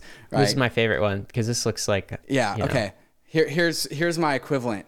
Uh, for proof of stake, it's right here in my hands. I'm holding it up. It's That's got- your capital? It, has got a battery. Yeah. Uh-huh. yeah that's your cap that's your that's your validator that's your mining equipment For basically the it listeners, I'm holding up my loaded- MacBook Air. Yeah. Uh, well, okay. So like uh, we're staking right now on Rocket Pool Mm-hmm. Yep. from a Raspberry Pi. Yep. It's running running uh, ETH nodes and a validator, right? It's like like Bankless is doing that. Right. Um, yeah. So like it, the the two versions of the future are ahead of us. Like one is these big, and maybe they can they can coexist over the long term. I don't really think so. But like one is these big big mining farms all over the world, like connected to some sort of energy source. Bitcoiners will say like the the mining incentivizes the energy production, and that that's cool. And, then so like you know big these big big facilities versus the proof of stake, which is everyone's got their like their home laptop staking on Ethereum. It's using the, the idle resources of your computer in the background, like and, the it's everywhere all over the world. The tokens don't actually exist anywhere, unlike the Bitcoin mining units, the ASICs. Uh, they, and so like if this computer, if I drop this computer and it breaks, I can just like you know move the tokens to a different computer. It doesn't actually exist physically in the world. Like what, what, what version seems more futuristic to you? They both seem very futuristic, but they also look like very different futures. They do, right? It's like uh, the, these ASICs that we're looking at, these like you know data centers full of the, these ASICs, these Mm-hmm. specialized mining uh, computers, basically. Um, you know, Ether is just a virtual ASIC. Yep. It's just a virtualized version of an ASIC when you stake it. Mm-hmm. Uh, yeah, and I'm just struck lately, David, by like the bifurcation kind of narratives. Like cr- crypto is kind of split into into two pieces. Two cultures. Uh, two cultures. Tale of two cultures here. This is interesting too. I feel like every week uh, another athlete is deciding to take their salary in Bitcoin. So this is uh, Odell Beckham Jr. from the Rams taking his salary in Bitcoin. Um, yeah. That's- I guess we'll see more of that too. That's the story. That's the story. That's what was going on in Bitcoin. Uh, f- felt felt a little different than what's going on in the rest of the crypto space, uh, particularly this week. But what's going on the regulatory front is Citigroup is appointing a new head of digital assets. it's eyeing 100 new hires as well on digital assets. So the banks coming to the table as we knew they would, a little bit late, but realizing they have to get on this crypto thing before it eats their lunch. Any thoughts here? Yeah, where are they going to find a hundred really good crypto hires? Oh, they don't like, have to be really good, sir. like they're they're like They but- could just be not very good. well, that's kind of what I'm saying, right? Like, if you want to have good crypto like products, you need to hire crypto native people. Otherwise, like, how can you advise on where the product should be built? Where are they gonna find a hundred qualified crypto people? Look at our jobs board. Like, those are the coolest crypto jobs of all time. Like, people are gonna go there first before they go to Citigroup. Like, oh, I'm super passionate about crypto. I want to help build out the world of crypto. Where should I go? Citigroup? I uh, don't think it's th- these positions are going to attract the crypto natives, right? I think Yes, these right. positions are going to attract the you know corporate people who are interested in kind of the next big thing, right? But the products that are that are going to be determined by the people that they hire, right? So if they don't hire crypto natives, then the products that come out as a result of these things are going to be different. I am so skeptical that uh, crypto banks are going to be able to actually develop Right. any interesting crypto products. One exception so far, this exception to the rule has been Fidelity in my mind. correct. Yeah, which is like yep. they're crushing it. But they started as crypto native believers like place, six yeah. years ago. right. Uh, yeah, we'll, we'll see what happens. But they're definitely coming to the table. I, I expect we'll see a lot of uh, acquisitions. Yeah. Personally, so I think these banks will acquire crypto companies as their way forward. Uh, Tetherfud, what's this? Tetherfud, Tetherfud, yeah. Uh, things are heating up for Tether. The U.S. Senate sent a letter for uh, requesting immediate information about their backing's redemption process and activities due to several market integrity concerns. Tether has been given 10 days to respond. Uh, Tether has been probed like this before and has come out on the other side of these things like completely clean. But I feel like this is just going to keep on happening until the end of time. The Senate.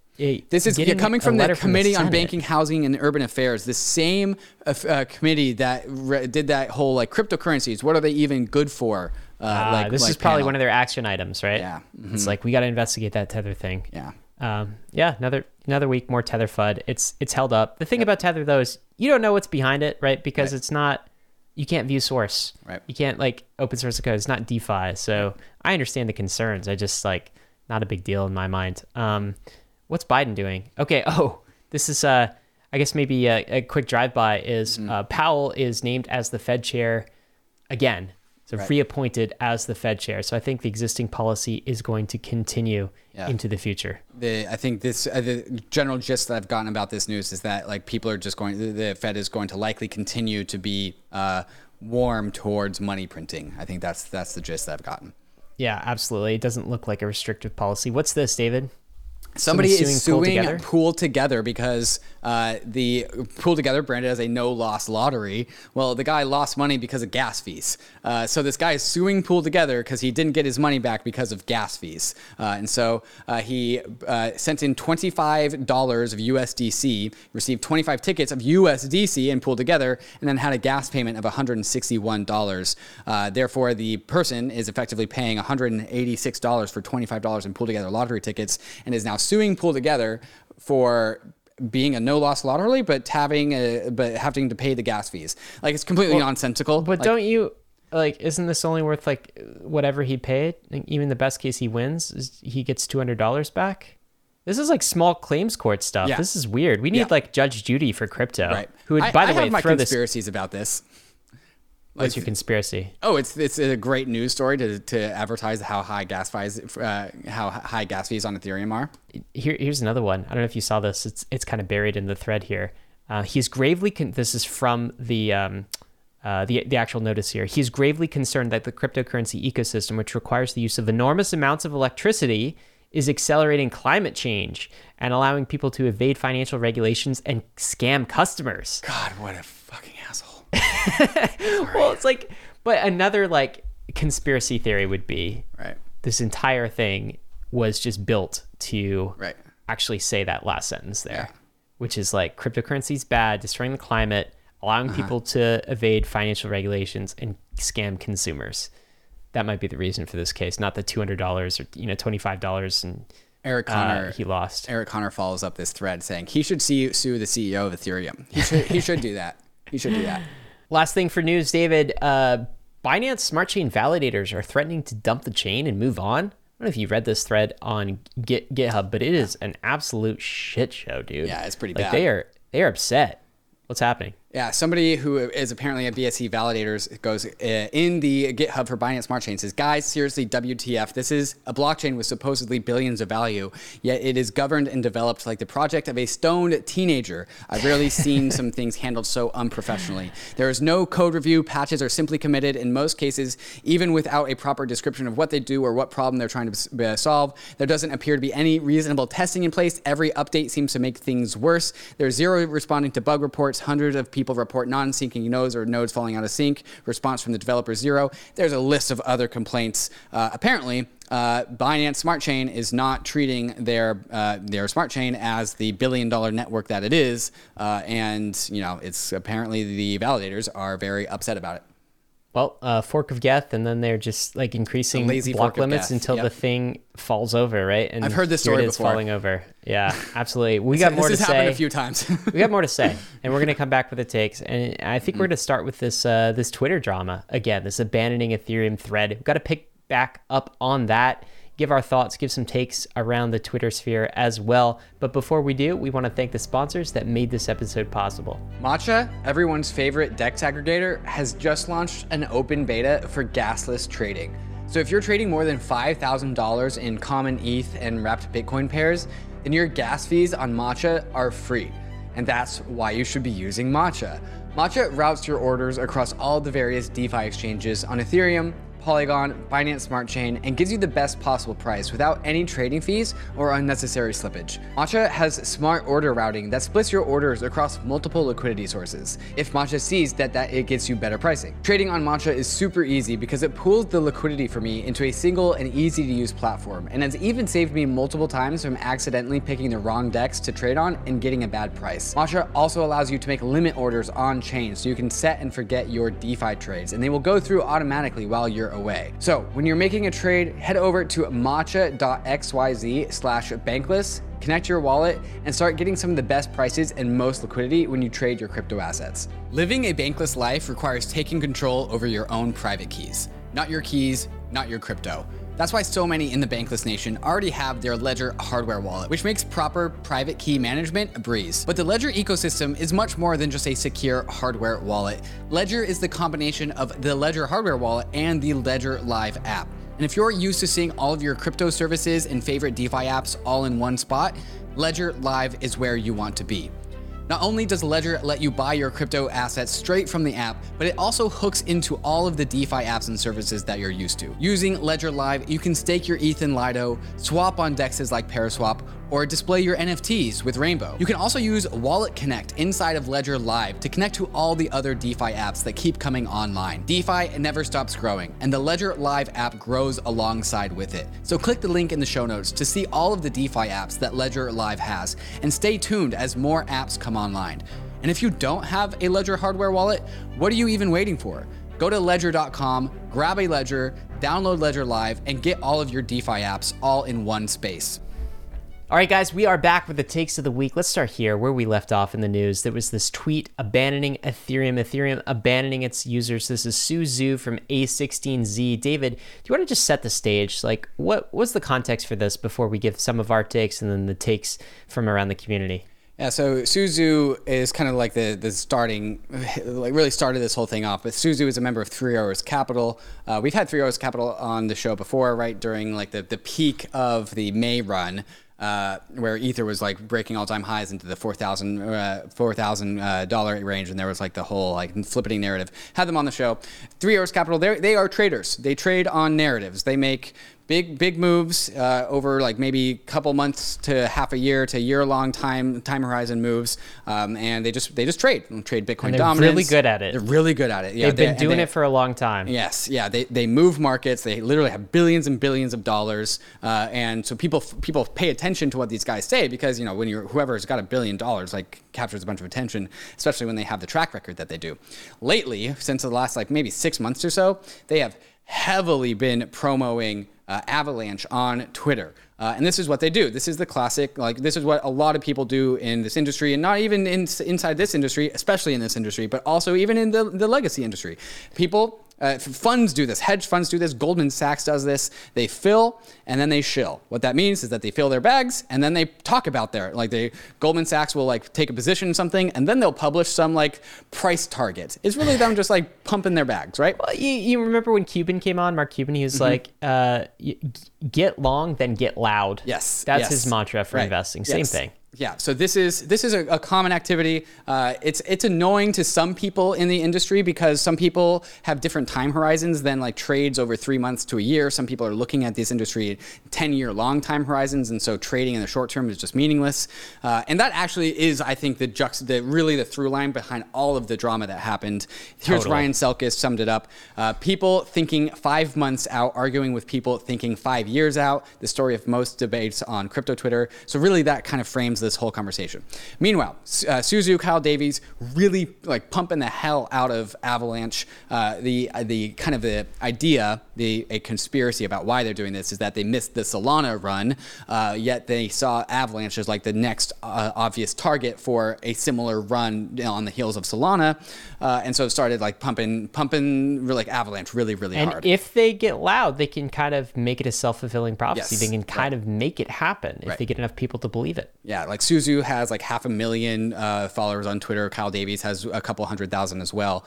People pay attention to these things, and they have consistently been pumping Solana, uh, Avalanche. And like the Ethereum community like tolerates this sort of behavior. Like they know like a lot of people like they don't like it, but like this is part of the game. They understand that traders gonna trade. It's different when a lot of, especially a lot of these ETH killers start uh, actively fudding Ethereum with just straight up false information and, and, and misinformation, and then also start to attacking some of the actual like purpose and meaning of the builders and what they're building. And that is what happened here. Uh, Kane from Kane Warwick started off, uh, kind of started this thing off saying, a lot of people I respected earlier in this cycle have sold out in pursuit of profit maximalism, chasing opportunistic gains at the expense of their reputation. Remember this when they all come flooding back to the Ethereum ecosystem once L2 scaling becomes inevitable. So Kane isn't just talking just about Three Arrows Capital, he's talking about just the, the cohort of people that do this, right? That And to be fair, didn't name Three Arrows Capital. didn't name at all, anyone just by name. saying Right. this in general. just saying it in general. Like like this this is relevant to Three Arrows Capital, but is relevant to a lot of people in this space who trade on narratives and not on fundamentals. And that's another dividing line between like the debates, like people who trade on narratives or people who trade on fundamentals. Uh, and so I, I in the article I say. Um, uh, so the, what happens next is that Su Zhu responds to this tweet claiming hypocrisy due to Kane Warwick selling a position of his SNX tokens to purchase $50 million of real estate in Australia across two different properties, I believe. Uh, and so we have this billionaire trader who's like doing the whole fill then chill thing. Uh, being critiqued by Kane Warwick, who is uh, not a billionaire, but, but might be kind of close, definitely upwards of 500 million. Uh, and these two like very wealthy people going after it. One claiming uh, that the other one is like dishonest and illegitimate, right?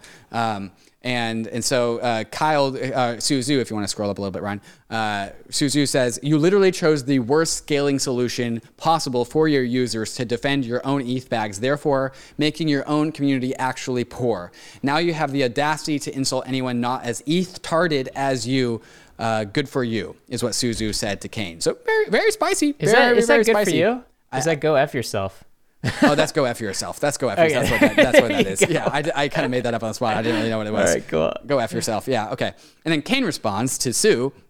The fact that you can't see the distinction between hedging your exposure to crypto in an, an alternative asset and turning into the shill of a competing L1 is bizarre. I know you're smarter than this, so I'm assuming this is just an emotional response. And so like that was just that was day one of fighting. A lot of like there was many many threads, a lot of like other conversations that happened as a result of this. Many people in the comments. Uh, Everyone has spats. to weigh in on this. Everyone's right? got to weigh in. Yeah, that was just day one. Uh, day two, a little bit over 24 hours later. This is uh, last Saturday. Uh, Su Zhu tweets out. Yes, I have abandoned Ethereum despite supporting it in the past. Yes, Ethereum has abandoned its users despite, despite supporting them in the past. The idea of sitting around jerking off while watching the burn and concocting purity tests while zero newcomers can afford the chain is gross.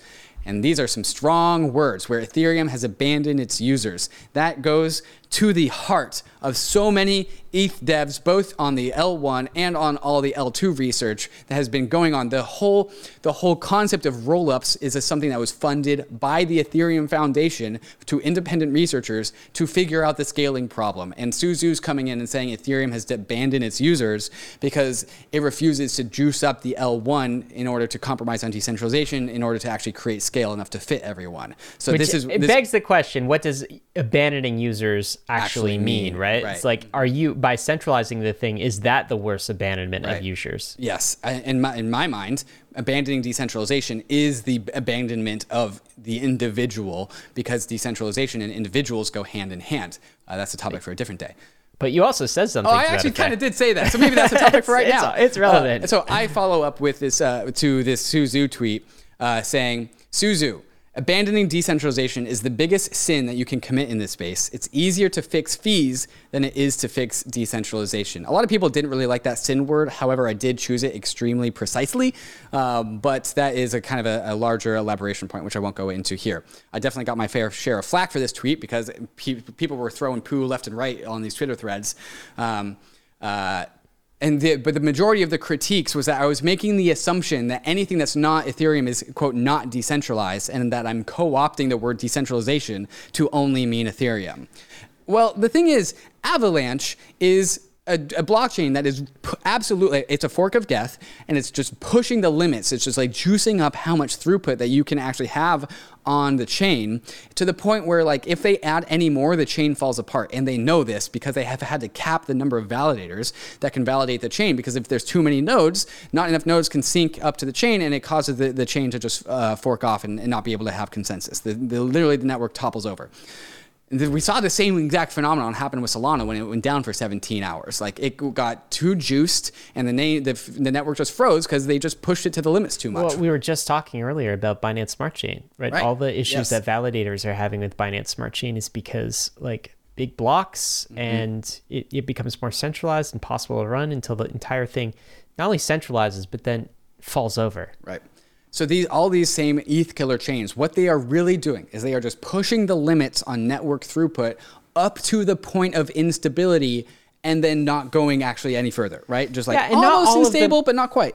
Yes, not all of them get to that point of instability, but all of them like get Are to the point it. where They're yeah, your it. MacBook Pro can no longer run an actual non-validating node, right? It has to be in a data center, it has to be a big, strong, beefy machine. And they say that's okay. They Mm-hmm. say that's fine. And Ethereum says, "No, that's not fine. That is centralization. That is the exact thing that we're fighting. That is the old system. We want a more decentralized system here." Yeah, it really goes, and and I'm gonna make a, a video or something about this later. But like, it really goes like, are, is the network separating its participants into two classes of citizens: the people that can validate the system and the people that are just users of that system? Because that that is like, there's a lot to unpack there. But let's go. Th- but let's go back through the story. Um, and, and I and I kind of add some context in this um, in this uh, post that I put out on Monday. The Ethereum community is known for its inclusiveness, inclusivity, and its openness. The culture, this culture of inclusivity, came out as a rea- reaction to the closed-mindedness and maximalism fostering of Bitcoin culture that eventually pushed Vitalik out of Bitcoin and many many other future Ethereans out of Bitcoin circles. And ultimately, those people ended up gravitating towards Ethereum because that was Ethereum was a reaction to the uh, lack of inclusivity of Bitcoin. This openness and acceptance of Ethereum is a very important part of Ethereum culture, but it's also a double edged sword. Bitcoiners have learned to make very firm, hardline stances where Ethereans have been more willing and accepting and trusting of new ideas, new people, and new efforts.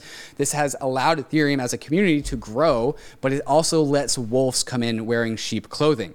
In 2018 to 2020, Ethereum did not have a spine. During this time, Bitcoiners actually set the narrative of what Ethereum was, uh, and Ethereum as a community was just a complete pushover.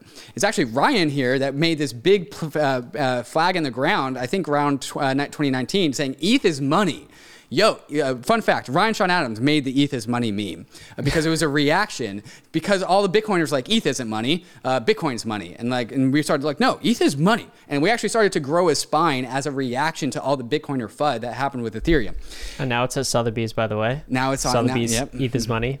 And so this this culture that we've had, we were, Ethereum actually standing up for himself, is completely different now. And this is what happened in reaction to Su Zhu's tweet.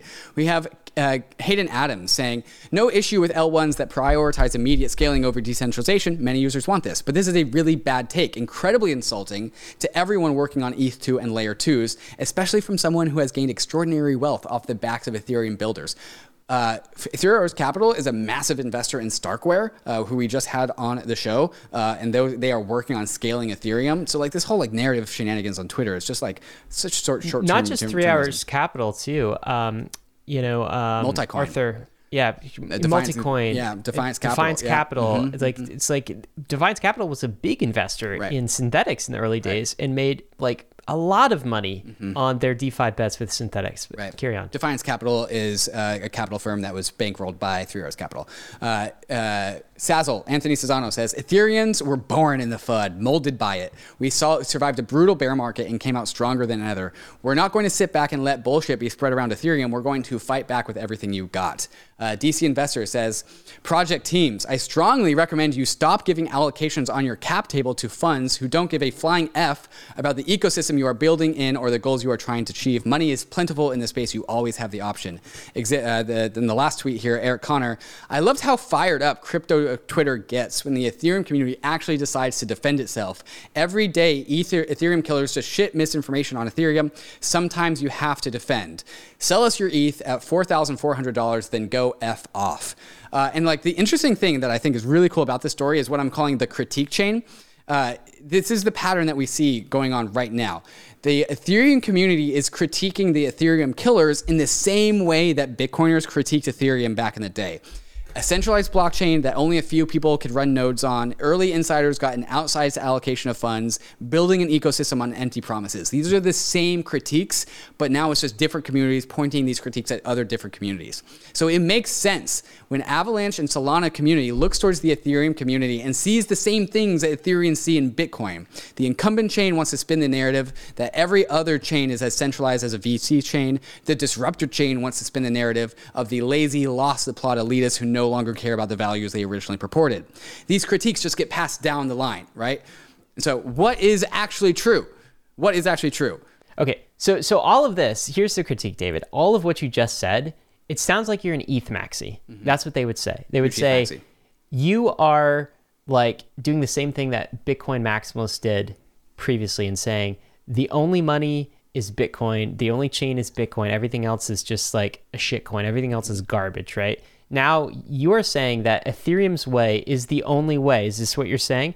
And like Ethereum equals decentralization, both are the same, but like these other chains are redefining what decentralization actually means, and your view is too narrow. You are an Ethereum maxim. So, what do you say to that critique? Um, yeah, so there, there. What, what I say to that, that critique is there are twofold.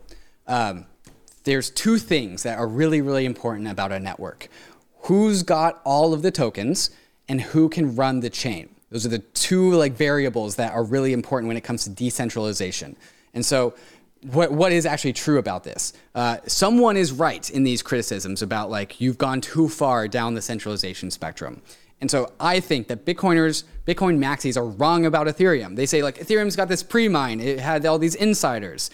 The Ethereum presale was an open, permissionless, censorship-resistant, non-KYC presale that that sold 60 million of the 72 total million Ether to over 9,000 participants on day one and raised 14 million dollars for funding.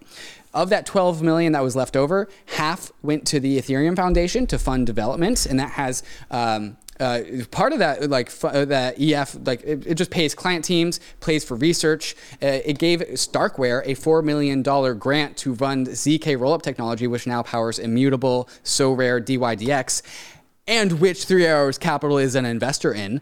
Uh, and so, like a lot of these, the half of the 12 million that wasn't sold to the public went to funding operations like this. The other half went to like the Ethereum co-founders and early contributors like Vitalik, Joe Lubin, Mihai, uh, a bunch of other people. This sounds like distant past, though. It's- Like, so somebody could argue, like, okay, you know, so what? It's distant past. Like, what? You know, um, replace. I, I guess distribution. Distribution is less is more concentrated with uh, a Solana or Avalanche or Layer One, but it'll get less. It'll get more distributed over time, right? It's like uh, eventually some of these people who made a lot of money are gonna actually sell. and It'll just get more decentralized. Everything you just talked about for a lot of people, they weren't there in those early days, so they didn't benefit from the crowd sale or any of the upside, right? So like, what what about that? Are you just? I mean, you're just saying that the centralization line starts stops at Ethereum, right? Uh, the decentralization line s- stops at Ethereum. These people are saying no. It's actually we could go a little further. We could go to Avalanche. We could go to Solana, and that that's fine. Right. So on the spectrum of things, like Solana and Avalanche are way more decentralized than like your typical commercial bank. Like they are on the decentralization spectrum. But the difference between the Ethereum presale and the uh, VC-backed Avalanche and Solana chains is that the the Genesis event for the Solana tokens and Avalanche tokens was only given to insider VCs, right? And so where the Ethereum presale was open and permissionless, the actually having upside to the very beginnings of this network was reserved for already heavily financially capitalized investors. You saw the the people on the All In podcast, the four billionaires who like are on this big flex fest, talking about their massive Solana bags and how they made a billion dollars. That was it wasn't open to the public, and the first first impressions for these chains are really, really important because they create the culture downstream. And so this is also where the actual system devi- design of the blockchains also impacts this, where uh, the centralization of the difficulty of running a node also restricts who can actually verify the chain. And so these things tilt towards centralization over time. Only a few people were able to have early access to the tokens. Only a few people can run the chain. Uh, and so the, the centralization is double, is twofold, right? There's too many people to with early bag holders owning the, the bags, and then there's too few people that can actually validate the chain. And one of the beautiful things about Ethereum's version of proof of stake and also having a proof of work phase prior to that is that there's been this massive distribution event uh, because everyone can run the chain. I started off with mining Ethereum. That my first Ether that I ever got, I got from mining it's myself as an individual because I have the power to do that because of the design of the network of Ethereum. That is not true for Avalanche. That is not true for Solana. You need to have very significant, beefy hardware. You need to have knowledge with how to run a system like this because it's complicated. And then you also need to have a significant supply of the tokens in order to stake on these delegated proof of stake systems. And so it's it's it's really about what culture are you instilling in your chain from day one? Are you instilling a culture of decentralization or are you instilling a culture of pumping the bags of the insiders and restricting the ability for the average individual to run a node or to have access to the upside? And so this is the difference that like and I and I don't ever want to like tell someone that they can't go use these systems. This is not a conversation about the users. If you are a user of Avalanche and if you are a user of Solana and you are happy, that is great. We are not talking about you. We are talking about the people that are building these systems and, and, and are not thinking about the long-term consequences of decentralization in 5 to 10 to 50 years. Yeah, so so here's the thing, Dave. It's like it's for for me it's not even um it's not even that these other chains exist on another point of the decentralization spectrum. Like that is totally fine. I think we should ha- we have we should have a rich spectrum of you know centralized things, you know side chains and, and crypto banks, exchanges, sure. you know a more fintech type of chains, uh, and then we should have things like a decent you know d- decentralized Bitcoin and Ethereum kind of on the other end of the spectrum. W- what kills me is like the decentralization theater, right? It's it's the pretending to be a thing that you're not. It's mm-hmm. it's a world where you're pretending there are no trade-offs. It's a world with in Su Zhu's uh, original tweet where it's like Avalanche cares about users because it has low gas fees right now, and Ethereum doesn't because it has high gas fees right now, right? Without acknowledging or recognizing the trade-offs. It's the deception that kills me. Yes. Okay. It's like the deception. The deception and, and that's in why order crypto to Twitter blew. Up. It was the deception. That's why. Yeah the deception and deception in pursuit of um, bag pumping in pursuit yes. of wealth yes right from people who are already exceptionally wealthy yeah the wealthiest people in crypto exceptionally yeah. well and it's just this gets back to like why we're here and the responsibility that we have right as early settlers in these strange new lands like we're here first and i feel very strongly that we have a responsibility to future generations to get this whole thing right because we have one shot at it. Okay. It could be five years, 10 years come to pass. Like, I think crypto is inevitable. Blockchain, like, this whole thing is inevitable. What's not inevitable is that on the other side of this, we have a decentralized, open, permissionless money system. That part is not inevitable. Mm-hmm. What could very much happen is on the other side of this crypto transformation, we make a whole bunch of new bankers super wealthy, and they're just new bankers that, again, right. control the masses, uh, you know, clamp things down and extract, become rent extractors, right? That's not I so I think the people in this space who are here now actually should be held to a higher standard, mm-hmm. right? And like they should acknowledge and accept the responsibility. I get if you're like if you're a trader, you're just here, you're trying to make money, you're profit maximalist, that's okay too. Like right. we need profit maximalists in this space too. You you know, you, you're a mercenary, okay? They're, they're settlers, they're mercenaries, you're a mercenary. That's fine. But you, you keep markets efficient. Free, that's a valuable contribution. That's valuable. But like acknowledge you're a mercenary. Don't mm. try to pretend you're a settler right. and like actually be a mercenary. That's what pisses me off. And I think that's why this tweet, you know, caught caught fire, right? right? So it's like it's not it's it's not really about the users, is it? And yeah, that's that's that's why I think this tweaked a lot of people. Yeah, so Su is trying to brand himself as like, oh, I care about the users, and Ethereum people don't because I'm promoting Avalanche, which actually has a, a, blockchain that has cheap fees. Also, in the in the last like week or so, Avalanche usage has actually gone up to where a Uniswap trade costs twenty dollars. I saw I saw a Uniswap trade cost twenty dollars. A lot of these things have cheap fees because they're not being used, right? And so like not only is there deception about like the intentions, but it's also just straight up deception as as the actual innovations that are happening on these chains. You don't get to just call the fact that you spun up a chain and it has had empty blocks for the last 2 years innovation because there's cheap fees. And this uh, Hasu had a really good take about this where he said truth be told, other than choosing different points on the decentralization cost spectrum, what 10x useful improvements have other layer ones made in the last four years? And so a lot of frustration out of the Ethereum community is that Avalanche, again, which is just a fork of Geth. We already have Geth. Avalanche forked it juiced up the block sizes and then called it innovation, right? And and sure, there is demand for that, especially when Ethereum fees are like $200 to do anything on the layer 1. Of course there's going to be demand for that. But what you don't get to say is that you haven't compromised on decentralization and you care exactly. about users. Uh, and the caring about users at point is really really important point because if you are not able to run your node, you are the product. It's the same thing with Facebook and, and the whole Web 2 paradigm if you are the product, like the users are the product. And so if you can't run a node, you are some banker's product.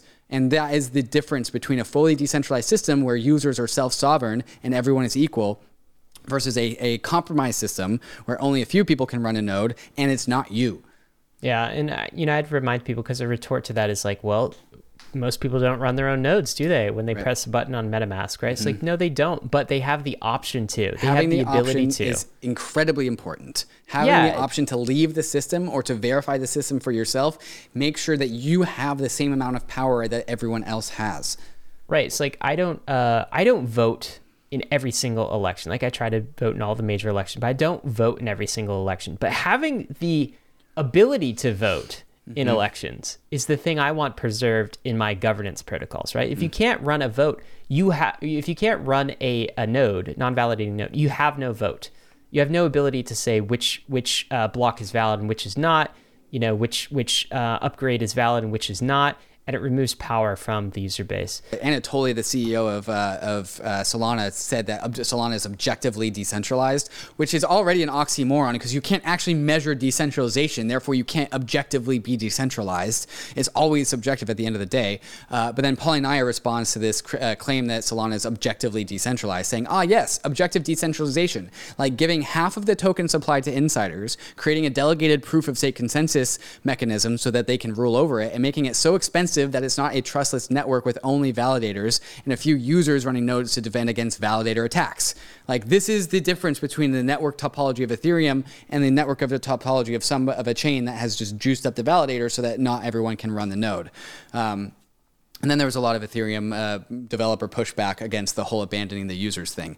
And the thing with the thing, the power about layer twos is that if you want to compromise on decentralization, you can do that on a layer two and you can literally port the Avalanche blockchain, the Solana blockchain, onto a layer two and, and then retain all the decentralization compromises that you've already made and even be able to have an even more cheap and more throughput environment, yet you also still get the, central, the decentralization and security that Ethereum has prioritized. And so this is also something that really frustrates the Ethereum people is that like you have this this side chain of Avalanche where you can port from Ethereum to the Avalanche L1 using a bridge. But that bridge could have been turned into a cryptographically secure rollup and have uh, Avalanche be rolled up on Ethereum and have that be much more secure and retain decentralization. But they didn't do that because pumping L1 tokens is way easier, especially when you just give them to people like give the tokens to Three Arrows Capital at the genesis of the of the whole entire chain in order to get this like pay for the mercenaries that like bootstrap this fake community around it. Same thing that happened to Solana it. Like if you can't generate a community yourself, give your tokens to to Multicoin Capital. They'll do it for you right? And so this is kind of where a lot of Ethereum people get frustrated. It's like you're compromising on decentralization when you could have just been done a roll up and you're making it an L1 because you need people to invest in your chain. And because the community wasn't going to do it anyways in the first place. Like this is where a significant amount of frustration for me comes from too. Yeah, I, I do think there's a lot of it. I, I you know I want to be careful though because like I think that one thing that I don't think you're saying is that these other chains don't have like communities or users or this sort of thing, right? They like, they didn't first. They didn't lead with that. Yeah, the but there's also after. There's like a question of like, um, yeah. So you know, many of these chains have you know developers they have activity they ha- they have a lot of yes. things that are getting built on them yes. so I, I mean solana has a fantastic wallet for example yes. the phantom wallet which is you know arguably a better wallet experience than what ethereum has today like there's some stuff getting built out in these chains right it's like whether the asset justifies everything that's getting built out or not is is maybe a different question and so like uh, from a user perspective, I think going back to that point, it's like users should feel free to use whatever solution they feel like. Go use Robinhood if you want. Go use Coinbase if you want. Go use a sidechain. Go use Polygon. Go use Avalanche. Go use Solana if you want. Just use whatever you right. want. So like, there's no judgment here. The wrath I think is coming from people who are just exploiting retail mm-hmm. investors on short run narratives that yes. they actually know is not don't have sustainable longevity. And they're fudding projects that are taking the slower more difficult decentralized route. Mm-hmm. that's where it goes right. off course yes. right? That's where people get frustrated. And i you know I, I, I hope that comes through. So like let's uh let's talk about some other reactions uh for, from the community. So what is cyrus saying here? Yeah cyrus says Demand for cryptocurrency has greatly outpaced the technology given the macro climate. VCs and other financial opportunists have found a way to monetize this imbalance by shilling centralized change to satiate the demand from retail. To save face, they claim that they are offering experimental alternatives with credible decentralization, decentralization plans, dubious, ETH maxis as a combination of A, true passion for decentralization, and B, their bags are fighting back against this narrative. When ETH, or even BTC for that matter, given its status as the only other reasonably decentralized coin, finally scales, literally every single one of the opportunists will be back. This is all short term monetization plan due to the difficulties in actually scaling this tech. I'm skeptical anyone actually thinks these th- uh, centralized chains are the future. If they do end up being fully decentralized, then I guess the Ethereum community was wrong place your short and long term bets accordingly. That's a very rational take, I that think. Was, that's a great summary of what just happened. Yeah. Here's another one. Uh, crypto Twitter is like an equestrian club from um, 1885. A bunch of spoiled and uh, I don't even know that word. Irascible. Irascible brats squabbling over whose horse is the fastest. Meanwhile, a gentleman called Carl Benz was building this contraption called the automobile. He's referring to ZK rollups. And that, Irascible as, as, brats. That's yeah. in the 1885 uh, mm-hmm. terminology there. Yeah. Uh, what about this take? This is and you. This is the one to round it all out. And I say, we are fortunate to be alive during a pivotal moment in human history. The choices we make here and now will have outsized impact upon future generations that use these systems. We must knowingly take on this responsibility. And I think this is something that really divides crypto into two camps. It's people that understand that the choices we make will have impacts upon our kids and our kids' kids and our kids' kids' kids. And so we need to make sure that we make the right choices for them today because these things will ossify. Little did I know when I signed up for Facebook in high school that Facebook would be causing civil wars 10, like 10, 15, 20 years down the line or swaying the actual election of the United States of America. I didn't know that when I signed up for Facebook. But this is, and my favorite quote from, from the Cypherpunks Manifesto is that cypherpunks understand that the code they write impacts the people that use it. And so we need to make sure we have a very small window of opportunity to actually make sure that these systems that we are designing are people first now and for forever. And there's a lot of people who uh, uh the profit maxis out there that are trading they're they're doing whatever they're going to do. It's the profit maxis that trade on the try to like make this their narrative too while they apply it to their bags that don't actually resemble this straight this narrative. They know that this is true. They know that the decisions we make are critically important right now and then they say that they are making those same choices on the on something that's actually compromised and actually decentralized. That is inexcusable in my mind yeah. Do you know? Do you know what's funny is I you know write this in a, uh, a newsletter, Bankless newsletter. It's supposed to be sort of a crypto investor newsletter, and this is supposed to be a crypto investor podcast. But we are not actually profit maximalists. Right. We're not, which is like sacrilege to say in in in some circles. I think somebody like at Three Arrows Capital, you know, Su Zhu's like, uh, why aren't you profit maximalist? You should be. right. Right.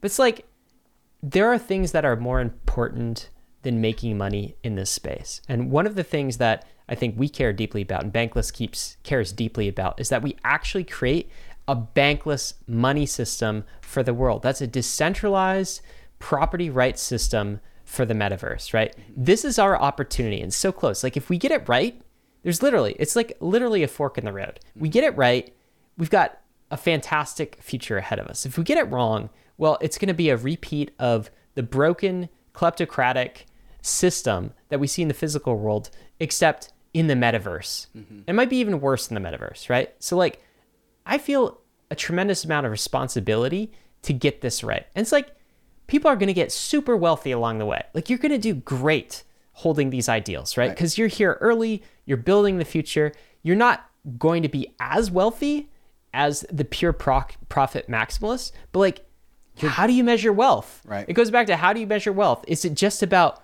your your you know um, net worth is that the only measure of wealth?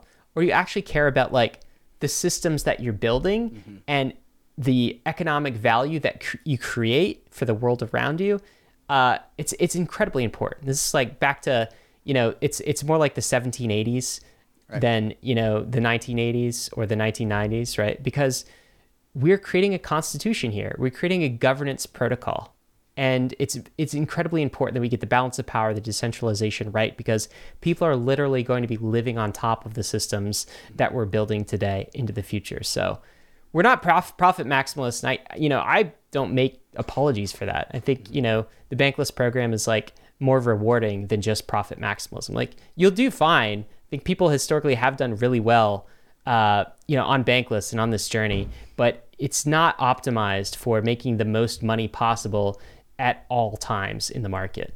There's a crypto is a reaction to the current status quo. It's a reaction to the 2008 crisis. It's a reaction to the incumbency. And it's because people feel disenfranchised and left out of the system that they feel more and more aligned with crypto because crypto is more inclusive. If we, the, the goals of making a decentralized system that is, benefits our kids is, is I'm, not a, I'm not a profit maxi, but I want the most amount of wealth to be created over the long term. I want my kids to be able to have financial upsides be, um, from the crypto industry, and I want their kids to also have financial upsides on the crypto industry. But if we create another system that the population has a reaction to because of the incumbents and because of the, the capture, then this system is going to break down.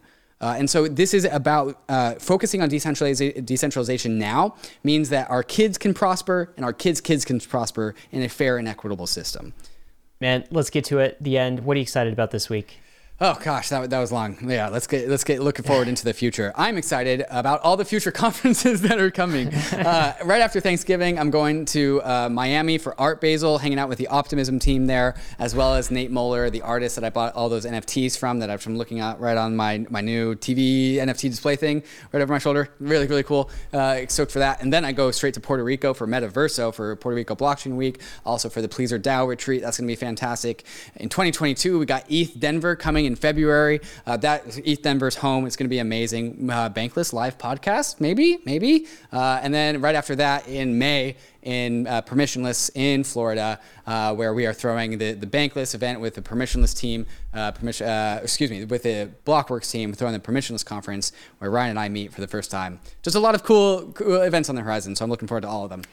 Yeah, that's awesome, man. Uh, you're counting me out for ETH Denver. I haven't quite decided. I might go. I still might go. I don't know. We'll see. It's pretty okay. cold though. It is very cold. I'll believe it when I see it. you know me, I guess. All right, Ryan. What are, what are you excited about? Uh, I'm excited about Starkware. We had a fantastic uh, conversation with them earlier this week, and people don't realize how close um, general purpose ZK, ZK rollup chains yeah. are, mm-hmm. right? It's yeah. like I I my, I thought this was uh, a year away, you know, maybe two years away. I've heard estimates for this is like you know three to five years away. It feels like it's imminent. Okay, Starknet is going to ship next week. This is like an optimism or an arbitrum. It's a little bit different in some ways. You can't directly port your contracts. It's not quite as uh, Ethereum native, but it's similar in a lot of ways. And um, transaction speeds are going to be fast the more tr- the more transactions, the more applications, the the lower the gas fees go. And it's like it's like right here. Okay, so when you see the metaverse on it, we're going to see gaming application, we're going to see NFTs on it, we're going to see entire composable DeFi money Legos, and it's it's here. It's it's it's going to start, I think, relatively small, like in the next month or two, but six months from now, I think the uh, the crypto world is going to look completely different because we will have these ZK rollup chains that are at least as big, if not bigger, than many of the layer one rollups uh, that are out here. So I personally didn't realize this was so close. Like I knew optimistic rollups were here. Um, they're fantastic. They're a great solution. Now we've got ZK rollups with with Starkware uh, coming out too. And then we also had a conversation with Polygon, who's doing some really cool stuff with ZK Tech. Uh, I'm sure we'll have ZK Sync, the Matter Labs folks on here soon. But I really feel like 2022 is going to be a huge year for rollups and for scalability.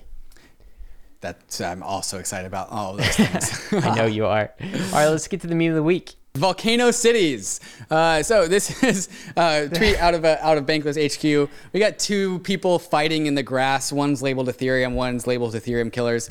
Then we have somebody posing in front of them, looking like, "Yo, look at these idiots fighting behind me!" And that's Bitcoin. Bitcoin in their volcano cities.